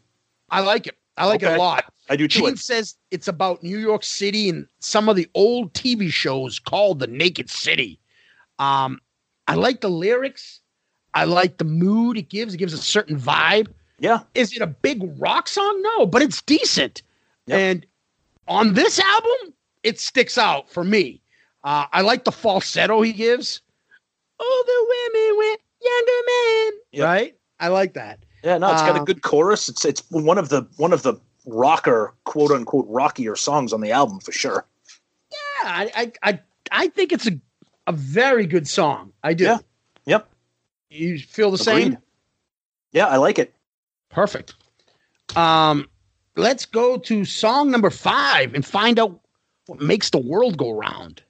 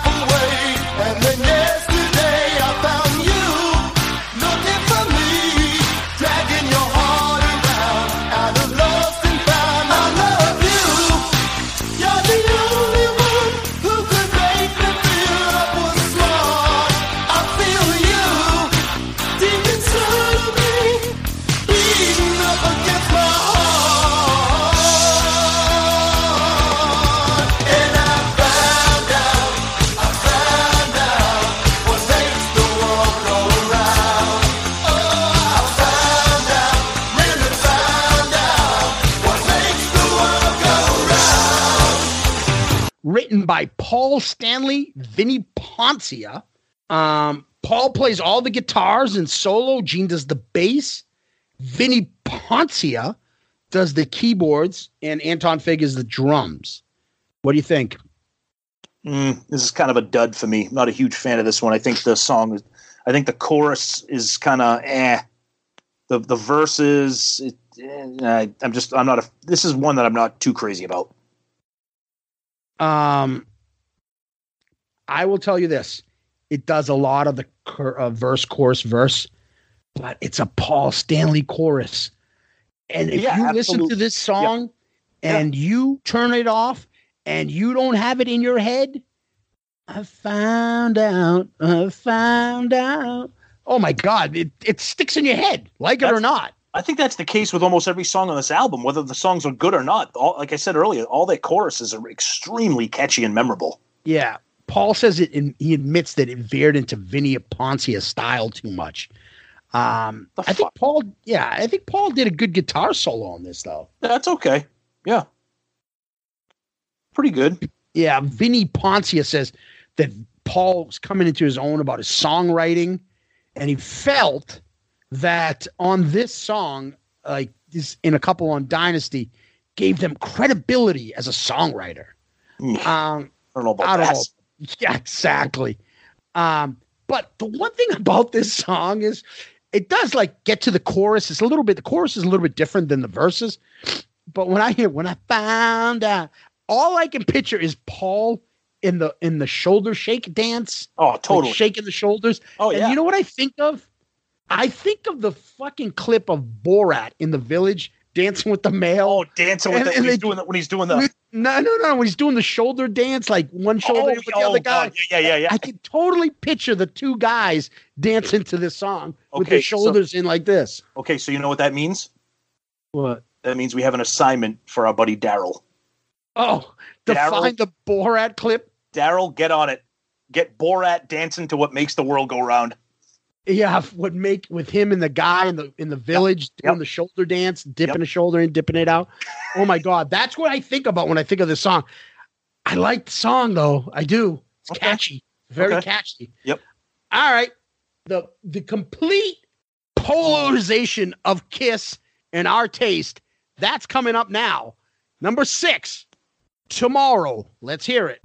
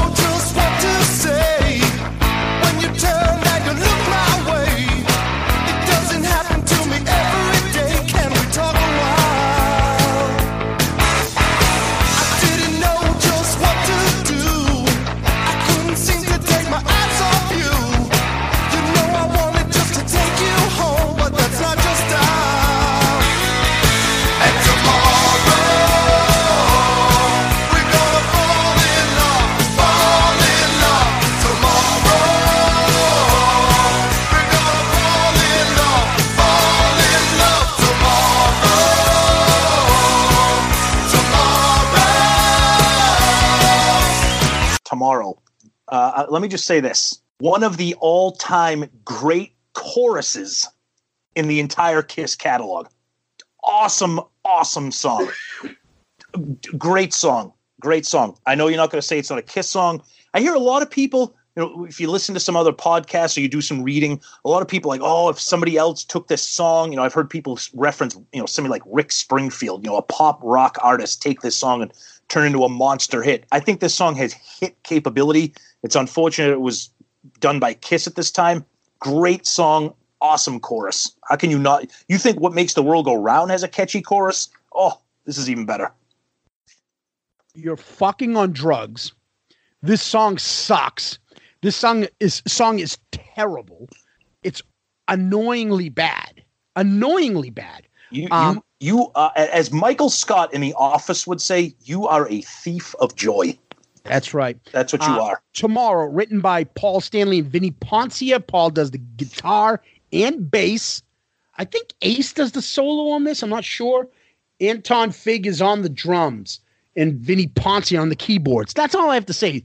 And all these songs, when I say Vinnie Poncia on the keyboards, is like putting a fucking gun to my head and a lot of Kiss fans' head. All right. See, you're you're. Let me let me just say that you're analyzing these songs incorrectly. I'm I'm going to say that you're wrong. I'm analyzing by the way they sound, and they sound like shit. I don't think you are analyzing them by the way they sound. I think you're analyzing them by what's behind the song, like who wrote them, who's playing the instruments. Like, just you open up your ears, jackass. I am, and there are keyboards in this song, and So it's not about- a fucking Kiss song. So okay, I'm not listening to a, sho- a song by Chicago. This Okay. isn't hard habit to break. Where I'm like, yeah, no, I don't need the fucking guitar. I need a, I need Peter Cetera's voice and and a keyboard. So No, this this is- is, Kiss. This does not go with it. a kiss, Brazil, new kiss. First of all, the sounds, the song sounds like, honestly, it sounds like fucking Time Warp. I thought this was the fucking Rocky Horror Picture Show. I was waiting for Paul to come on in the middle of this and go, "I'm a sweet transvestite." Holy fuck! It sounds like Time Warp. You are the just- beginning. What Dude. the fuck is this? What am I listening to? I can't. You know Oh what? my God. I, I actually I don't think I've ever want uh, anticipated an episode being released more than this because I can't wait for you to take a beating. Yeah, I can't wait. I who's can't gonna wait. tell me that this album is great? You and your little minions, your, Watch. your your minions of fans. Who? Brian Harris, your fucking biggest, the, the the fucking Tom Gugliotti, as Sonny would say, fan club president. You're just mad that you're, you're just mad that we'll, we'll see what happens on You Saturday. can take Brian. I'll take um, Jack Broad, and we'll have a fight. How's that? And you Jack can Broad- take and you can take David Caffey, and I'll take Deuce, You and we'll what? have another fight, and we'll Look. kick your asses. Jack Broad doesn't like anything. I'm ho- I know he's listening right now. He he doesn't like hot in the shade. He doesn't like. Uh, we posted something today. Actually, today- I think two of the three that we mentioned just now are on their honeymoon and got married. So congratulations to those guys. Awesome guys as it is. yeah, fuck them and their kiss hatred. they just got married. Have a heart, you fucking bastard. Um, fuck. Um, anyways, this was another one that was originally supposed to have more guitar, um, but probably fucked it up by Vinnie Poncia. Oh man, Do you remember how many times in college we would say something, and then once in a while somebody we turn to each other, and go, "Who? Vinnie Poncia?" he was a running joke for it us. was a punchline. exactly. It's, you know, and then, Oh. okay. Um, then there's the clapping. it's awful. I know it's, it's awful. Is that? And we said, "Let's go, boom, boom, boom, boom, boom, boom." Cars. I like the nightlife, baby. Yeah, That's clapping yeah, in a Kiss song. yeah. Oh, so you don't. fucking new wave cars fucking shit. Now I like the cars and stuff, but let them play that music. What the fuck is clapping doing in a song? You know what's funny? R- r- before we move on to the next song, so tonight my wife asked me, "What, what, what, what, what are you, what are you guys talking about? What's the topic for for the week?" I said, "Oh, we're, going to be reviewing the Unmasked album," and I literally She was probably like, "Oh, I like that album," and I'll say, "That's right, because you're not a Kiss fan." "Oh, here we go." And I said to her, I said, and I guess I'm learning. I said to her, I go, "I don't think Zeus likes Unmasked." you don't think? I did not know that you had a vehement hatred for it like you do right now. This is unhealthy. Move on. It's a Kiss album. Yeah. Still, still decent. I'm just saying, comparing to the grade of other great Kiss albums. Okay. But Okay. before we move on, do not tell me that this song should not be the title of a TV show in the 80s of a like a romantic comedy. And tomorrow we're gonna it's like I'm pitching that as like the who's the boss fucking like before the credits. Like a couple that's supposed to fall in love. Um moonlighting. I'll take with, it. Uh, Great right? show. Right? Don't Yeah. you pitch this as a rom com like theme from the 80s? Well, it looks like you just gave Daryl another assignment. Well, it doesn't look like you're doing any business now.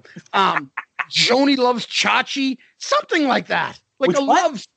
Which, which, by the way, m- m- remember when we when we were talking about All Systems Go, and you were Yeah. talking about how Vinnie Vincent was writing music for Joanie Loves Chachi. I don't know how I missed this reference before. D- did you ever hear? We're gonna veer off. This is gonna be like a six-hour episode, but I don't care. Go ahead. Do you remember the controversy that came out with Joanie Loves Chachi? Yeah, Joanie so- loves Chachi. What the? All right. So real quick, so before I sorry, before I veer off here. So when we talked about that, so I don't know if you remember the controversy with that show.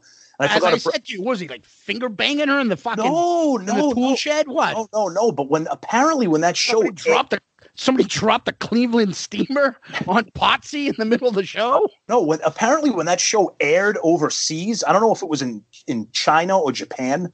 Apparently, chachi is like a slang word for like cock or something. so when, I'm, I'm not kidding. Somebody out there, somebody out there, verify this. That that when overseas the show meant Joanie loves cock. I'm not. I'm not making that up. But anyways, She was drunk off a cock. oh, there's a deep cut right That's there. a deep Stonehill cut. That was from a porn. It was, I yeah. went to Montreal with Philbo and them. Yep. This is freshman year. Yep. And when we went there, there was like a sex store in Montreal. Yep. And I got John Holmes' greatest hits on, on VHS. The cover of the fucking thing was his dong full hard, remember? And it was like curved up. So you can like fucking barely all his cover was like the big cock. And It on the looked like back the- had different stuff on it. Yeah, it looked like your T-shirt you're wearing. Yeah, big schlong. And I'll never forget it. And we were all watching it like horny fucking freshmen. And there was a part in it, he was banging Traci Lords or something Yeah. like that. That's what it was. And then one of them was like, Oh, I was drunk off of cock. It's a good I took the fucking cover off, and it was like fucking parents' weekend or spring weekend. I threw it in the fucking in the, in the fucking hallway like an asshole because I knew my parents weren't visiting me that weekend, and parents were walking by. I remember like, oh, ah! the, and the wives were like, "What the hell is that?" And the guy, the our dads were like, ah, "Look at it, John Holmes' curved cock." the. Wow. our, da- our dads were probably walking down the hall going, "Oh, I have that one too." Oh God! And it's always me doing something stupid, thinking it's funny. Like, here you go. So Oh, dumb. God. Anyways, let's get back to getting drunk off of cock. so you were talking about Joanie loves Chachi, Yeah. and I told you that tomorrow should be on the cover, should be the theme to one of those '80s rom coms, yes. right? Oh God. Right. All right. Let's go. uh Let's go to number seven. Here we go.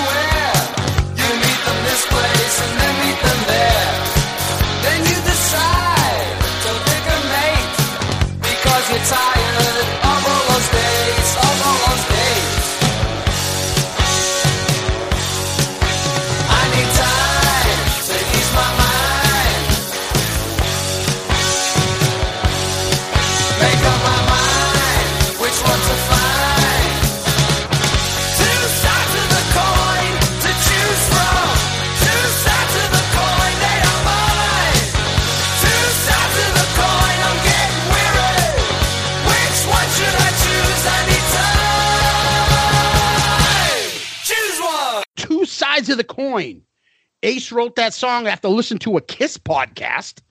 Um, well, a, a,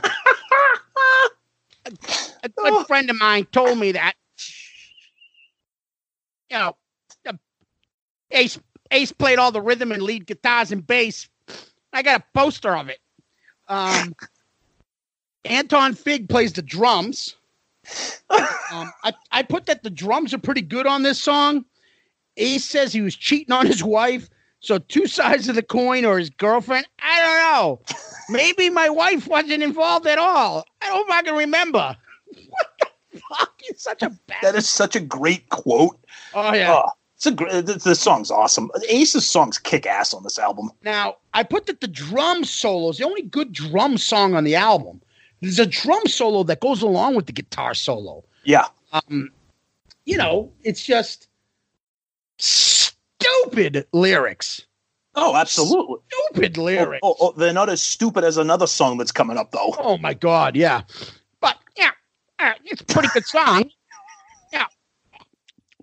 Yeah. That's my opinion. A friend of mine told me you're up. Why? Oh God. I can make Tommy laugh with that shit all day, right on cue. Talk about two sides of the coin. I think it's one of the strongest songs on the album. I mean, I'm on record as saying that I think Ace's songs are the things that really saves this album from being a complete and total sinking ship. Um, I like the album, but I think generally speaking, I think Ace's songs save it. Um, I love the chorus, Yeah. and the chorus was written for you people to enjoy. So enjoy the chorus. Who said that? You? Who? Who? What did I? What did I just miss? Well, Zeus is laughing hysterically right now because apparently I missed something. Some people are just like animals, Oh, and it can I be got it. written I got it. I got you it. to enjoy. Oh God. Um, I love the chorus. I think the chorus is awesome. Yeah. Um, it, but it's you know verse, chorus, verse. Um, what makes the world go round? Two sides of the coin. Tomorrow. Yep. Um, you know, a lot of that shit on this album, but it's good shit if you ask me. Talk to me, talk to me. Um, good song, good A song. Yeah. Agreed. Hey, Yep. God, come on, buddy. Do- Can't you? You can come up with better lyrics No, he can't. he can't.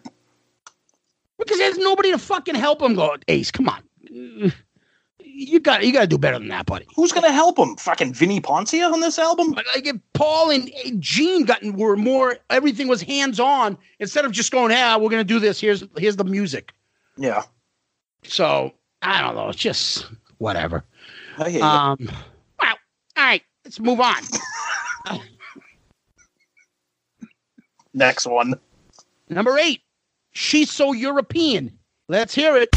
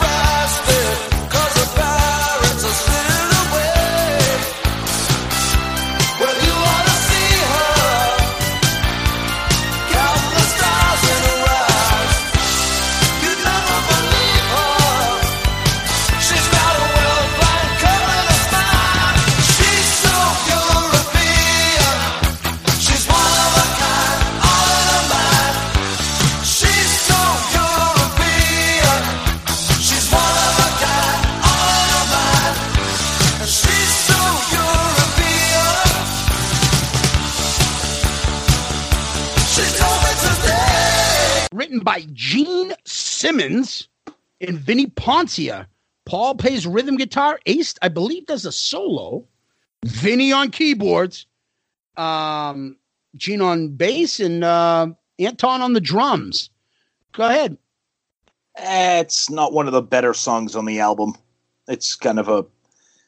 It's just not that good. I mean, look, oh, I said this earlier. All these songs are catchy. You know, it has another kind of catchy chorus. It's just not one of the stronger songs, in my opinion. I still like it because I like pretty much everything on this album, but it's not. It's one of the weaker songs, in my opinion. I think. All right. For me, when we did our smashes, thrashes, and shit, I think I put that on here. I have since seen the it- video. Yeah, I don't think it's that bad. I've seen the video a lot more. Yeah. Just like Love 'em, Leave 'em made me fall in love with that song more. I actually starting to like it. I'm like, what Yeah. the fuck is wrong with me? How do I like this song? Um, so I've changed my mind a little about this, and I always laugh about the me and you will go back and revisit smashes, thrashes, and shit at the end of this podcast. Not this one, but the whole podcast, and go back and go. I bet you we've changed our mind on a ton of shit. Um, I like it. I like the the the verses, the the chorus. Um, you know, Gene says it's about a girl he imagined he'd meet in Europe. Um, you know, so but in you know, Vinnie talks, Vinnie Poncia talks about, you know, Gene can write songs that don't have to mean anything. There's no there's no bearing of his soul. Yeah, no shit. You never realized that? Yeah, Doesn't I have to mean it. It's just like these are these words rhyme. This is a good hook. Uh, that's a song. That's it. yep. Um, This I put is the closest thing to Dirty Kiss, right? Uh, probably. Yeah. Probably. Yeah. It's, Yeah. it's the it's, it's the it's the one that has like the least lovey huggy lyrics. Yeah, I like the bridge in this. I like the chorus. Um, Gene screaming at the end. Yeah. He keep that note. Gene's got some talent as a singer. That boy's got Um, talent. You know, and again, Gene, her parents are still away. Dude, what the fuck? Who are you banging, Gene? He's, he's a pedophile. What the fuck are you banging? Parents are still away. At this point, you're like 30 Yeah. He's doing this song. He's if I'm dirty- talking about a girl, dude, hey, I'm gonna hook up. This is this is like most of us were married by this time at 30. If I said to you, oh, dude, this oh, parents are still away. I'm gonna go over meet my girl. You're like, parents are still away, dude. You're gonna get arrested. every song he has, every album. Yeah, you're right. This is probably like the dirtiest song he's got on the album. And the funny it's thing true. is about this is at the end, he tries to get this to rock, and he's trying to be Yeah, like, yeah. so his fingers up, like, yeah, she's Yep. dude. This is the worst fucking chorus. Like the lyrics are so awful. You're never gonna get a crowd of fucking people not singing uh fucking like, you know what I mean? Like you got another thing coming, Jack," like rocking out the hands up. No one's gonna go, You know- she's so European, rocking out. Gene, it's not gonna Oh. happen. Maybe people in Australia. And I think we have some Australian listeners. Tell us if people rock out to "She's So European." Yeah. But overall, I, I hate to admit it. I like it. I like it. I'm swimming in raw sewage. Um, number nine. Let's go.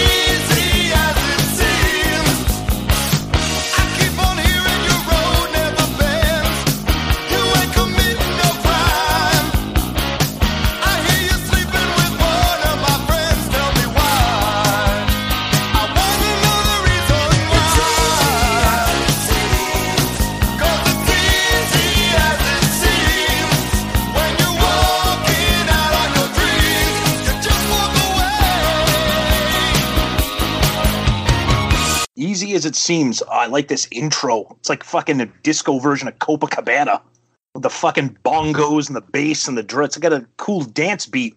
That being said, it's not a very good song. Paul Stanley and Vinnie Poncia wrote this. Paul plays the rhythm, the solo, the bass. Anton's on the drum. Vinnie's on the keyboard in like congas or something. Yeah. Um, there's a fucking keyboard solo in a Kiss song. Yeah, that's uh, that's disgusting. That's real bad. Yep. There's a keyboard solo in this. Yep. Yeah, not uh, uh, it's it's one of the weaker songs on the album for sure.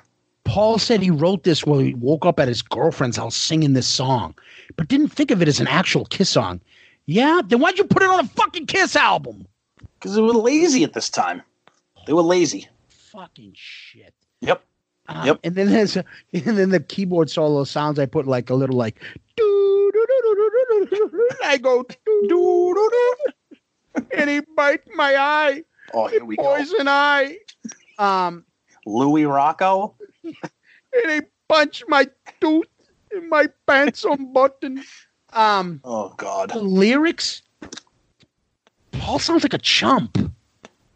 I want to find out why you're cheating on me with one of my friends. I want to find out why you do. uh, uh, uh. Dude, you're a pussy. He sounded like this, he sounds like that on pretty much the whole album though. dude. You sound like, dude. You're Paul. You write about conquering bitches and getting all sorts of shit. Yeah, th- this song is a long stretch off from "Put Your Hand in My Pocket and Grab Onto My Rocket." You know, it's a it's a far cry from that. You really like my limousine. Yep. Yep, Oh, why are you cheating on me with all my friends? Oh. it's easy as it seems. Oh, Um, I, was, I was very hurt. Yeah, this song sounds like something just so wimpy. The beginning, it's just like 80s, like English rock that would not even rock, like 120 minutes, like English music in the 80s with those cheesy videos. Remember that band? Was it um? There's something about you, Level forty, le- level forty-two. That's what, this, that's what I think of in the song when it Yeah. comes on. Yep. Level 42, UB40, Culture Club, Crowded Yep. House. That's But what I that- think of. Well, that's the era. Yeah, No, that's fucking Kiss. I know that. It's but nuts. I'm, I know. Dude, you're gonna have a fucking hemorrhage here. Slow down. Jesus. oh, here we go. I uh, talked to a collector and I got this poster. Song number 10.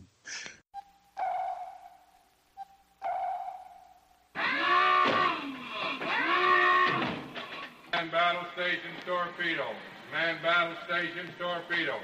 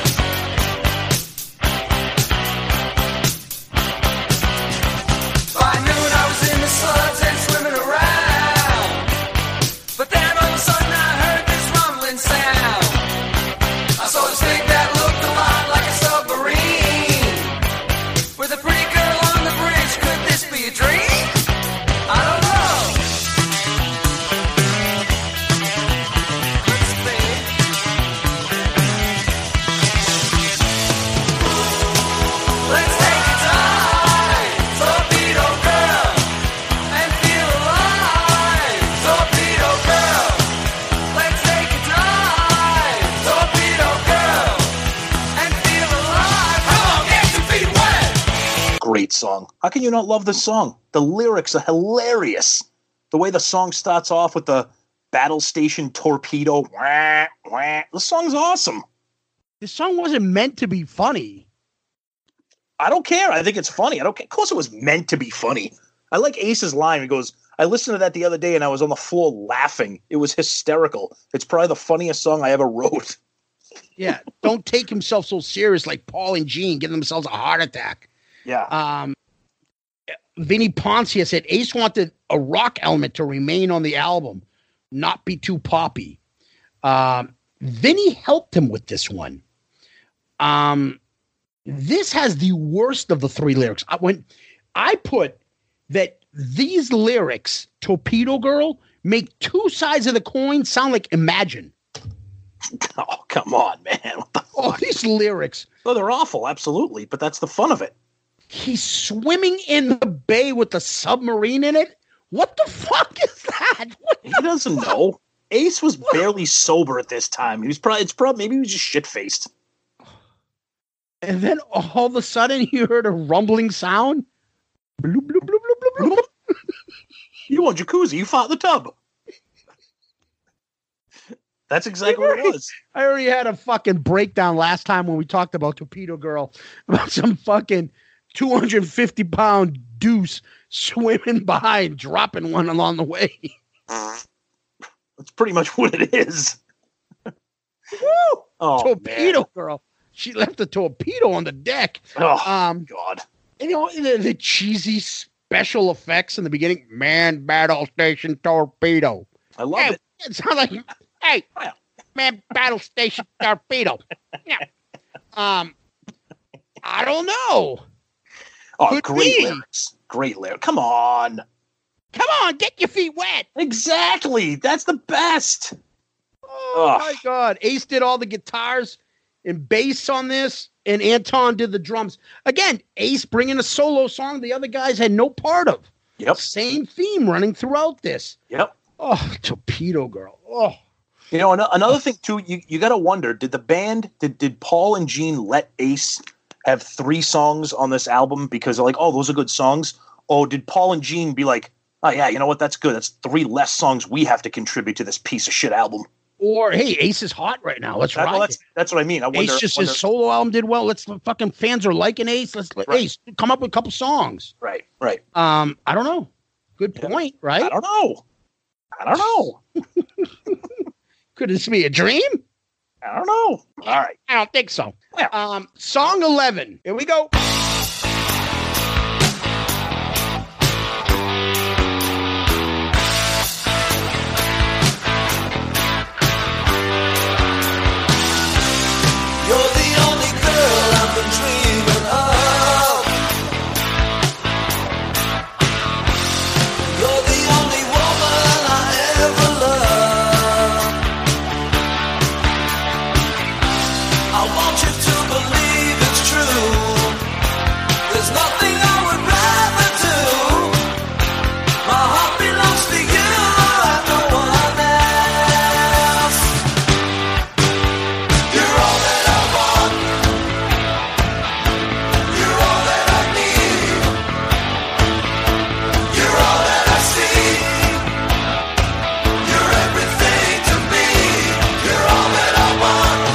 I think I know what you feel about this song, so let's hear it.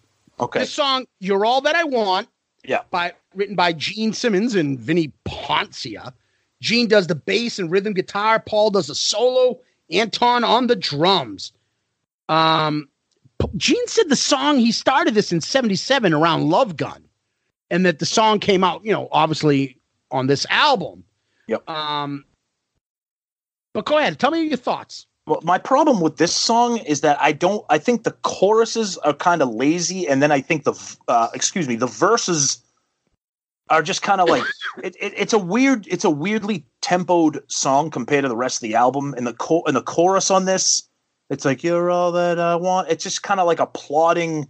Even the other songs on the album, even if they're not great songs, they all have some kind of rhythm. They have a catchy chorus. Like I think this song just kind of plods along, and then at the end you get you, you get like the ghost of Paul Stanley to come in and save the day. you can hear it. It's like the Star Child. it's like an echoing Paul Stanley of just him like kind of wailing in the background. So I think uh, it's uh, It's an echo, kind of. Yeah, like. yeah, yeah. Exactly, exactly. Yeah. So, as I said when we started this album, that me and you are in difference of opinion. I think this is one of your least favorite songs. I don't know yet. We haven't done our numbers. This is by far my favorite song. Oh my lord! What the I fuck is going on? love this song. I love "You're All That I Want." Unbelievable. Um, there's something about the mood that it brings me in. There's something about the imagery. I just think it's, I I think it's romantic, and it gets me Zeus in love kind of music. Okay. I think it's the imagery, and it's something different. This is sensitive, Gene. I It is. I think Gene was dating Cher around this time. Mm, I'm not sure. Probably. I think he was. okay. anyways, I, I think it's it's funny because I also brought up, and I don't know how accurate this is. The exchange between Paul and Gene at the end starts with the "You're my everything," right? Yeah. Yeah. That, and because I have useless knowledge of about a million different things, That brings me to a Temptation song, "You're My Everything" by the Temptations, where the Yep. song is Eddie Kendricks, and then for some reason, out of nowhere, in comes David Ruffin, and then they go back and forth, one after another, and they both go note note. He, him with the smooth, silky voice, and the other one with the rough, manly voice, back and forth at the at the end of the song, and it's just fucking awesome. I know it's not a Kiss song, but if you guys No, I know. like Yeah. music, go listen to "You're My Everything" by the Temptations. Uh, David Ruffin, Eddie Kendrick singing the lead song on that. Go back and forth at the end. That's what I think that exchange is, and it comes in right around this part of "You're My Everything." Uh, the Okay. exchange between Paul and Gene. I love that. I wish they did way more of that, Paul and Gene back and forth. It would have been so sweet. I agree Um, with that. I love this song. Now, one part I want to bring up is the demo of this song is on the box set. The box set has three parts of Unmasked on it. It has Shandi, which sucks. It then also has Talk to Me, a live unreleased version, which is pretty good, right? It is. Yeah, it is good. Um, which all the songs from I think Unmasked are better live. Absolutely. Like all the No, yeah. disco kind of popish songs from Kiss are better live because it's all guitars and no Yep. keyboards. They sound way better live. Yep. The demo version of You're All That I Want is even better. One,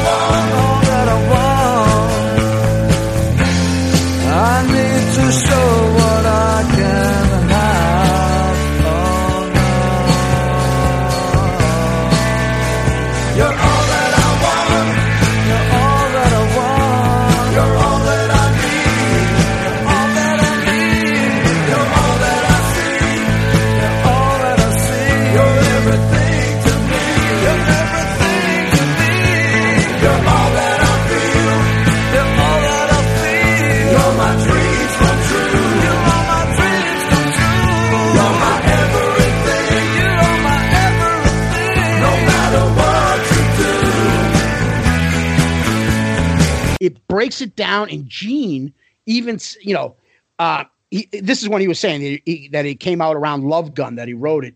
Gene did all the bass and acoustic guitar, rhythm and lead guitar was Paul, and drums obviously uh, Anton. Um, Gene says Paul graciously offered to come down and help me do this demo. Gene says the demo kills the album version and it sounds more like the band free. I think the demo version is breaks it down to more even of a more of a romantic, like dreamy, loopy kind of uh, a song, even more Beatles, I think a little. And I can see what he was going for. I just think it's a beautiful song, and I can't believe Gene wrote it. I mean, it's not very sincere when you hear Gene talking about you're you're my everything, you're all that I want. Um, but it's fucking awesome.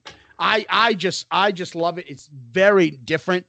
Um, I think it's a great song. May not be a Kiss song, but it's a great song. Yeah, So- I, I think the demo is amazing, and I think the demo. I mean, as much as I love, um, as much as I, I do, I mean, I, I like, I, I like Unmasked. I like what it is as is. Okay, but when you hear the demo off the box set of "You're All That I Want," it's like shit. I wonder what this album could have been like if all the songs sounded as rough and raw as that demo because the guitars are more pronounced. It's not as slick. It's not as poppy. It's not as you know bubbly as everything Yeah, that ended up on. Kiss, the band in a room performed these songs. Correct. Yep. Not fucking Paul brought in this. Hey, Vinnie, play the fucking get out, grab Holly Knight. Hey, Yep. you play bass on this. Hey, you, you know, no, Kiss played these songs, starting off either on acoustic or a regular guitar, and then they just all jammed to it and picked it up. Yeah, These could have been a hell of a lot better songs. Sounded different, I agree. right? I So, agree. Yep. We'll never know. But that is Unmasked, a very polarizing album amongst the Kiss community and a very polarizing album amongst Shout It Out Loudcast hosts. Absolutely, it is. Final Yep. thoughts? Look, I'm on record. I, I legitimately and without irony, I, I like this album a lot. I find myself listening to it a lot. Um, I, I like the Ace songs. I like, um, you know, the, the the Paul songs are kind of okay. I think Gene has some strong songs. I don't know. I've just I've always I've grown to like this song. I don't know. It's as I've gotten older or what. Um, I don't know. I find myself liking it a lot. Like I said, this, the, the choruses are extremely catchy. Um, you know, it's not a rocking album. You know, you're not going to see any shred guitar solos or anything like that. But I take it for what it is, and I I, I enjoy it a lot. Um, this is one of the weaker Kiss albums, if not the weakest, in my opinion. But in some sense, it shows how awesome Kiss is and how much I love Kiss. That I still like it, right? I Yep. still like it. Yep. Um, I, it's not something like oh, I don't want to listen to it. I, it's just not as good as the other albums. That's all. Um, so eh, there is that positive, but compared to an album where I take what I might consider the third best song on this album, and then I im, im- the third best song on this album might be number eight or ten on any other album for me. Yeah. Right. Um, and that's the difference, and that's how, what I look at.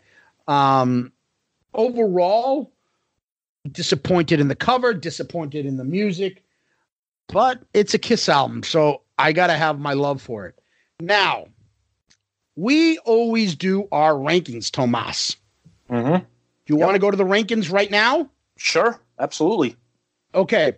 So, want to do the rankings for the songs. Yes. Let's do the songs first. okay. Let me get my cheat sheet. Um, I'm going to go first, or you go first. It's up to You you. can go. You can go first. Okay. My 11th song. This is going to prove. This whole section is going to prove how fucking different we are. My 11th song is Shandi. Shocker. Shocker. Sorry, Murph. Oh boy. Okay. My eleventh song is "What Makes the World Go Round." My 10th song, Easy as It Seems. Okay. You're not gonna. Yeah, you're not gonna like this. My tenth song is "You're All That I Want." I knew you were going there. Yeah. Um, my uh ninth song, Tomorrow. Oh, good lord! Wow, it's like fucking bizarro lists. Yeah, number nine for you. Easy as it seems. Ah, there, there you go. Close. Yep. Um, number eight for me. Bloop, bloop, bloop, bloop, bloop, bloop. Torpedo Girl. Oof. Okay. Number eight for me. She's so European. Number seven for me. Talk to me. Mm, okay. Number seven for me. Shandi. Six for me. See, I, I oh my god, she's so yeah, she's yeah, she's she's I almost almost did it again. She's so European. Shandi, she's so that's what it is. I can't She do it. sells. She no, no, sells say Shandi. Shandi, then she sold European fast. Shandi. She's so. Yeah, I can't do it. You're number six. Talk to me. Talk to me, you silly little freak. Well, I don't think it's oh, it's appropriate. It's appropriate. number five. Is that you? Number five for me. Bloop, bloop, bloop. Torpedo girl. Four. I found out I found Oh, out shit, I have makes the world go round. What's wrong with you, dude? Four for me is Naked City. What? Number three for me. Yeah. Two sides of the coin. Oh man. Number th- what? Wait, what number was that? Three. All right, number three for me is Is That You?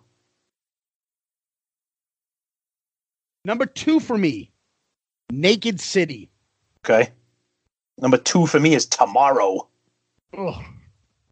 Oh, that, that chorus is amazing. Oh, Number one for me. Your number 10 song. You're all that I want. wow. My number one? Yep. Well, you know, Is it? two sides of the coin. Number one. Eh, I hit that in the number three, Tom. So Yeah. it's not bad. Yep. Love that. My number one through 11. You're all that I want. Naked City. Two sides of the coin. What makes the world go round? Is that you? She's so European. Talk to me. Torpedo Girl. Tomorrow. Easy as it seems. Shandi. Oh, brutal. Poor Shandi. Your list? Two sides of the coin. Tomorrow. Is that you? Naked City. Torpedo Girl. Talk to me. Shandi. She's so European. Easy as it seems. You're all that I want. What makes the world go round? Ouch. All right. So we just did um Unmasked. Yep. So we've done other albums, right? So let's Right. check- right. Let's check out our list. So let's do the covers first. Okay. Number one for Tom is Rock and Roll All Over, Gene Simmons, "Dressed to Kill, Psycho Circus, Animalize. Where do you put Unmasked? Hmm. I'm gonna put it. I I, I like it a lot. Put her in that it. Fucking bucket. put her in that fucking. I, I I like it a lot, but um, I, I'm I'm gonna I'm gonna bump it to four. So I'm gonna put it Okay. behind Dress to Kill. Okay, so you're now going rock and roll over Gene Simmons, Dress to Kill, Unmasked, Psycho Circus, Animalized. Correct. Right. Okay, that's fine. So, me, my order is rock and roll over Gene Simmons, dressed to Kill, Psycho Circus, Animalized. I think we have That's the exact- exact same thing. We do. And I think um, I'm going to go a little bit different. I'm not a big fan of Psycho Circus, but I'm not a big fan of this cartoon stupid shit. So I'm going to move um, Animalized down. It's still the worst of them. Um, and I'm going to put Psycho Circus above. So I'm going to go Rock and Roll Over, Gene Simmons solo, Dressed to Kill, Psycho Circus, Unmasked, then Animalize. Wow. Okay. Yep. Okay. That's the album covers. Okay. Now we're at album itself, Tom. Okay. Now, so far, you have in this order, we've run, this is our sixth album review. Yep. You have Dress to Kill as your number one album, Rock and Roll Over, Gene Simmons Solo, Animalize, Psycho Circus. Yep. I'm gonna put this behind Rock and Roll Over at number three, ahead of Gene Simmons. And ahead of Animalize and ahead of Psycho Circus. Psycho Circus is still last. So I'll have Dress to Kill, Rock and Roll Over, then Unmasked. and then Gene Simmons, then Animalize, then Psycho Circus is your least favorite album. Yep. Okay, my order is Rock and Roll Over, Dress to Kill, Animalize, Psycho Circus, then Gene Simmons. Oof.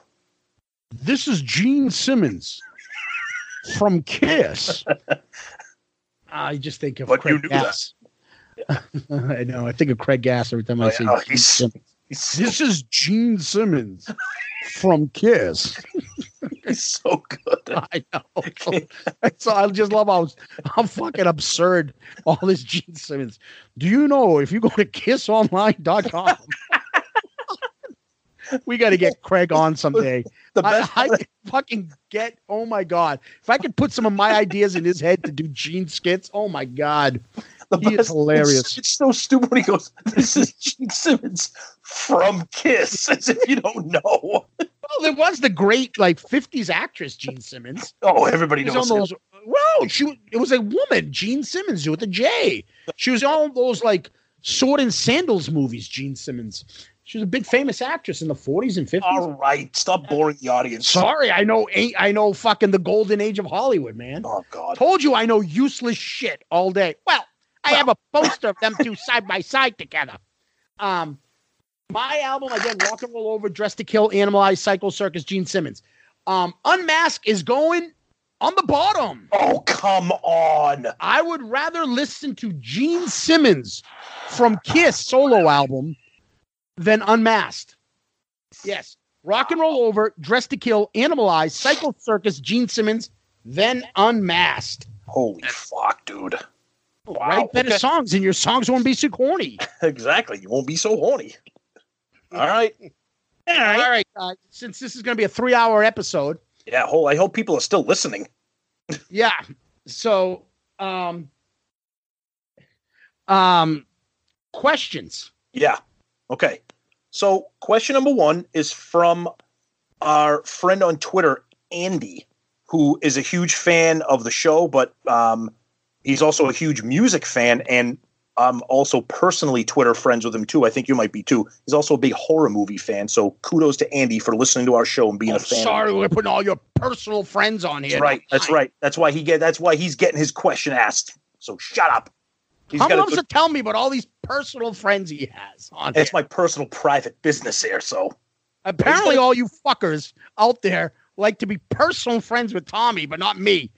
Maybe it has to do with Tom has his name out there, and no one knows who the fuck I am. GNP Esquire is, and Well- uh, Zeus is the same person. That's all right. You Well, guys know what you- Tommy. You go ahead. You go You know- ahead. Go ahead. you know- shoot. Shoot. You know, what you, you know what you need to do. You No. need to create a new Twitter page, a Zeus Twitter page, and have I don't GNP. time to do all that stupid shit.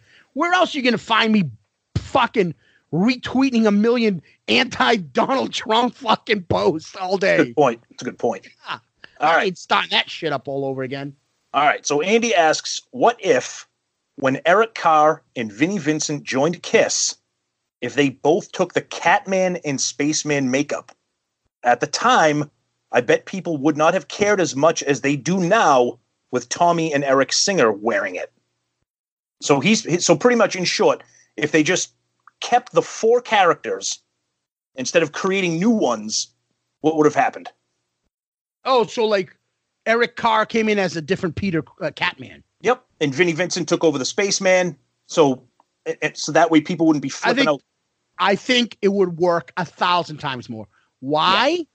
Because the internet wasn't around to bring up and get everybody to fester together and to bitch about someone stealing Ace and this. We would have been used to it, and it's already been happening. Yeah, Maybe I- there might be a small people like, oh, when Vinnie joined, he never should have put on that makeup. But I don't believe that it would it would be an issue. I think right now Tommy would just be, oh, Tommy's now the the guitar guy, and Tommy would be fucking sleeping at easy at night rather than getting bottle rocket shot up his ass when he walks up the street. No, I totally agree. I, I, I totally agree. I think that was, I mean, obviously they couldn't see into the future at that time, but I think they wanted to keep it going with different characters and et cetera, et cetera. But once they had the reunion and they put the original makeup back on, I think that's when we saw the tide turn that, you know, it's not Peter, it's the Catman. It's not Ace, it's the Spaceman. And you're right. I think, the, I I think the internet, social media would, you know, in 1980, it wouldn't have mattered. Yeah, no, I I agree. It's a good question though. Yeah, definitely. Uh, all right, we got another one from a from a big a fan of ours, Mr. Grayson Gallegos. He asks, what al- Grayson. yeah, we haven't heard from him in a while. What album recording session would you have liked to have been a fly on the wall for? Ooh. Um, Yeah, I think. Oh, I know exactly what I'd be on a fly on the wall for. go ahead. Destroyer. Oh, okay, all right. With all the drama going on there, Bob Ezrin had a fucking horn. Okay, that's true. Like, and then Kiss didn't have the confidence to know what they're doing. Bob was running around yelling at him, doing that. But all four of those guys are fucking performing. The way that they could brainstorm and come up with those classic songs, or when fucking Bob told Paul to shut the fuck up, Beth's a good song. That'd have been awesome to hear all that shit. And then when Beth becomes a big hit, the look on Paul's face. Oh my God, are you shitting me? The drama, it's still just the four of them. It's not fucking like I would want the four originals and I want a fucking powerful that or my second choice would have been maybe rock and roll over where fucking Eddie Kramer's putting people in a bathtub. You know, and, and shit yeah. like that. Yeah, I would have wanted to be. I, I would have picked an album that was that was kind of when the when the band was kind of a mess. So like Dynasty or even this one, Unmasked. When the maybe not maybe not Unmasked because Peter was out of the picture. Dynasty, Peter was kind of out of the picture, but Ace was still involved a little bit. I, I, I'm I'm I, I'm you know I'm kind of a you know a fucking glutton for punishment. So you know chaos. I kind of enjoy watching it. so either that, either that. My second choice would have been the Lick It Up album with Vinnie Yeah, that would have been another great one. because because that that was a kick ass album. You got you got Eric on there. Um, you got Vinnie. You know the environment would have been kind of interesting there. So uh, that's a that's a good question. I mean, that, that, there's a whole there's a potential whole episode on that kind of uh, kind of topic. So yeah, it's a good question. No, absolutely. Great question, Gra- uh, Grayson. That was Yeah. awesome. Thanks, buddy. Um, all right. What's up next? we we usually go into our plug section. Yeah.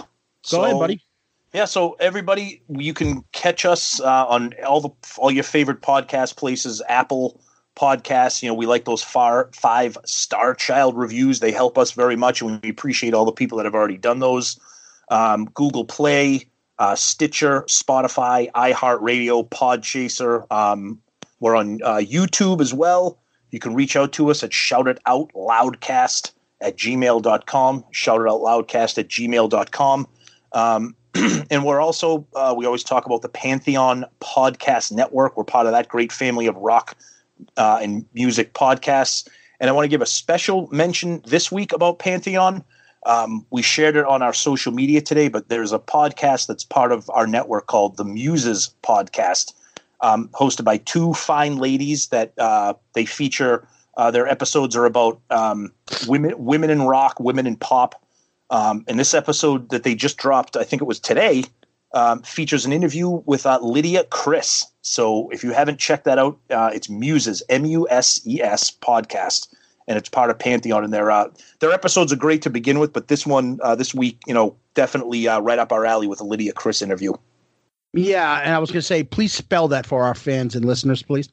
Um, so yeah, the uh, don't forget you can also also find any merch that you might like of ours and other Kiss related type merch on klickteeshop.com, K L I C K T E E S H O P uh, dot com. Ed has the great stuff out there. If you're interested in any of our stuff or any other kind of Kiss related items, uh, take a look at his website. He's got tons of great stuff.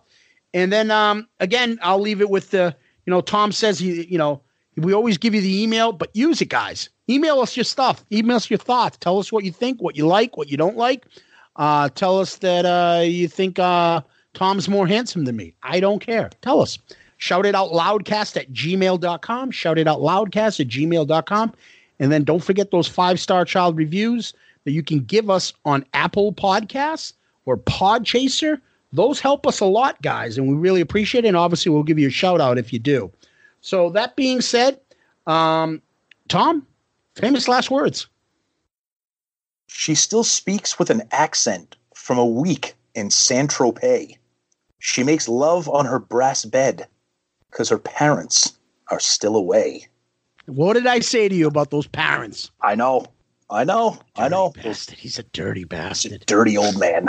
Ah, Is he driving around in his fucking convertible with a with a shake in his hand while he's Shake. get ahead over? Yeah. Most le- most definitely. Most definitely. Um, street vampire in the night, young lovers in love at first sight. This is my flesh and my fantasy. Ah, good stuff. Good stuff. Ah, attaboy, Gene. yeah. I love it that we both picked Gene songs. yep. And Yep. he's only got a couple of them on this album, so That's right. Yep.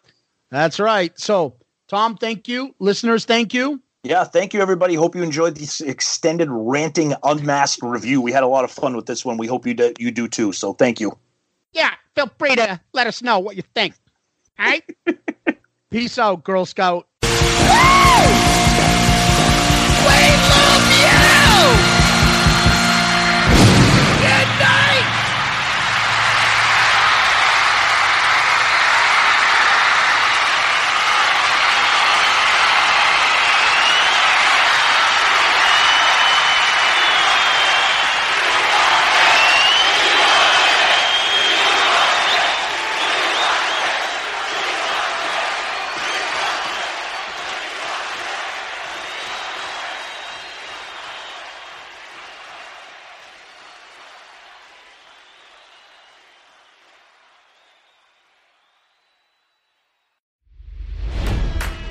It's NFL draft season, and that means it's time to start thinking about fantasy football.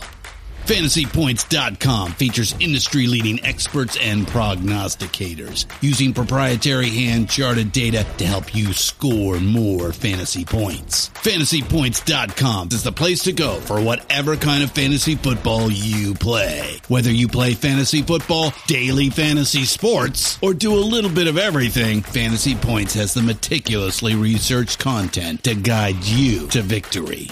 And why wait for the fall? Fantasy Points also covers the new spring football league, the UFL. Join the guru, John Hansen, Scott Barrett, Joe Dolan, and other massive names in the fantasy football universe with an exclusive offer. Use code Pantheon for 15% off any fantasy points package, including the all in package, with access to every article, tool, and data nugget that Fantasy Points has to offer. That's fantasypoints.com and code Pantheon for 15% off at Fantasy Points. Fantasypoints.com.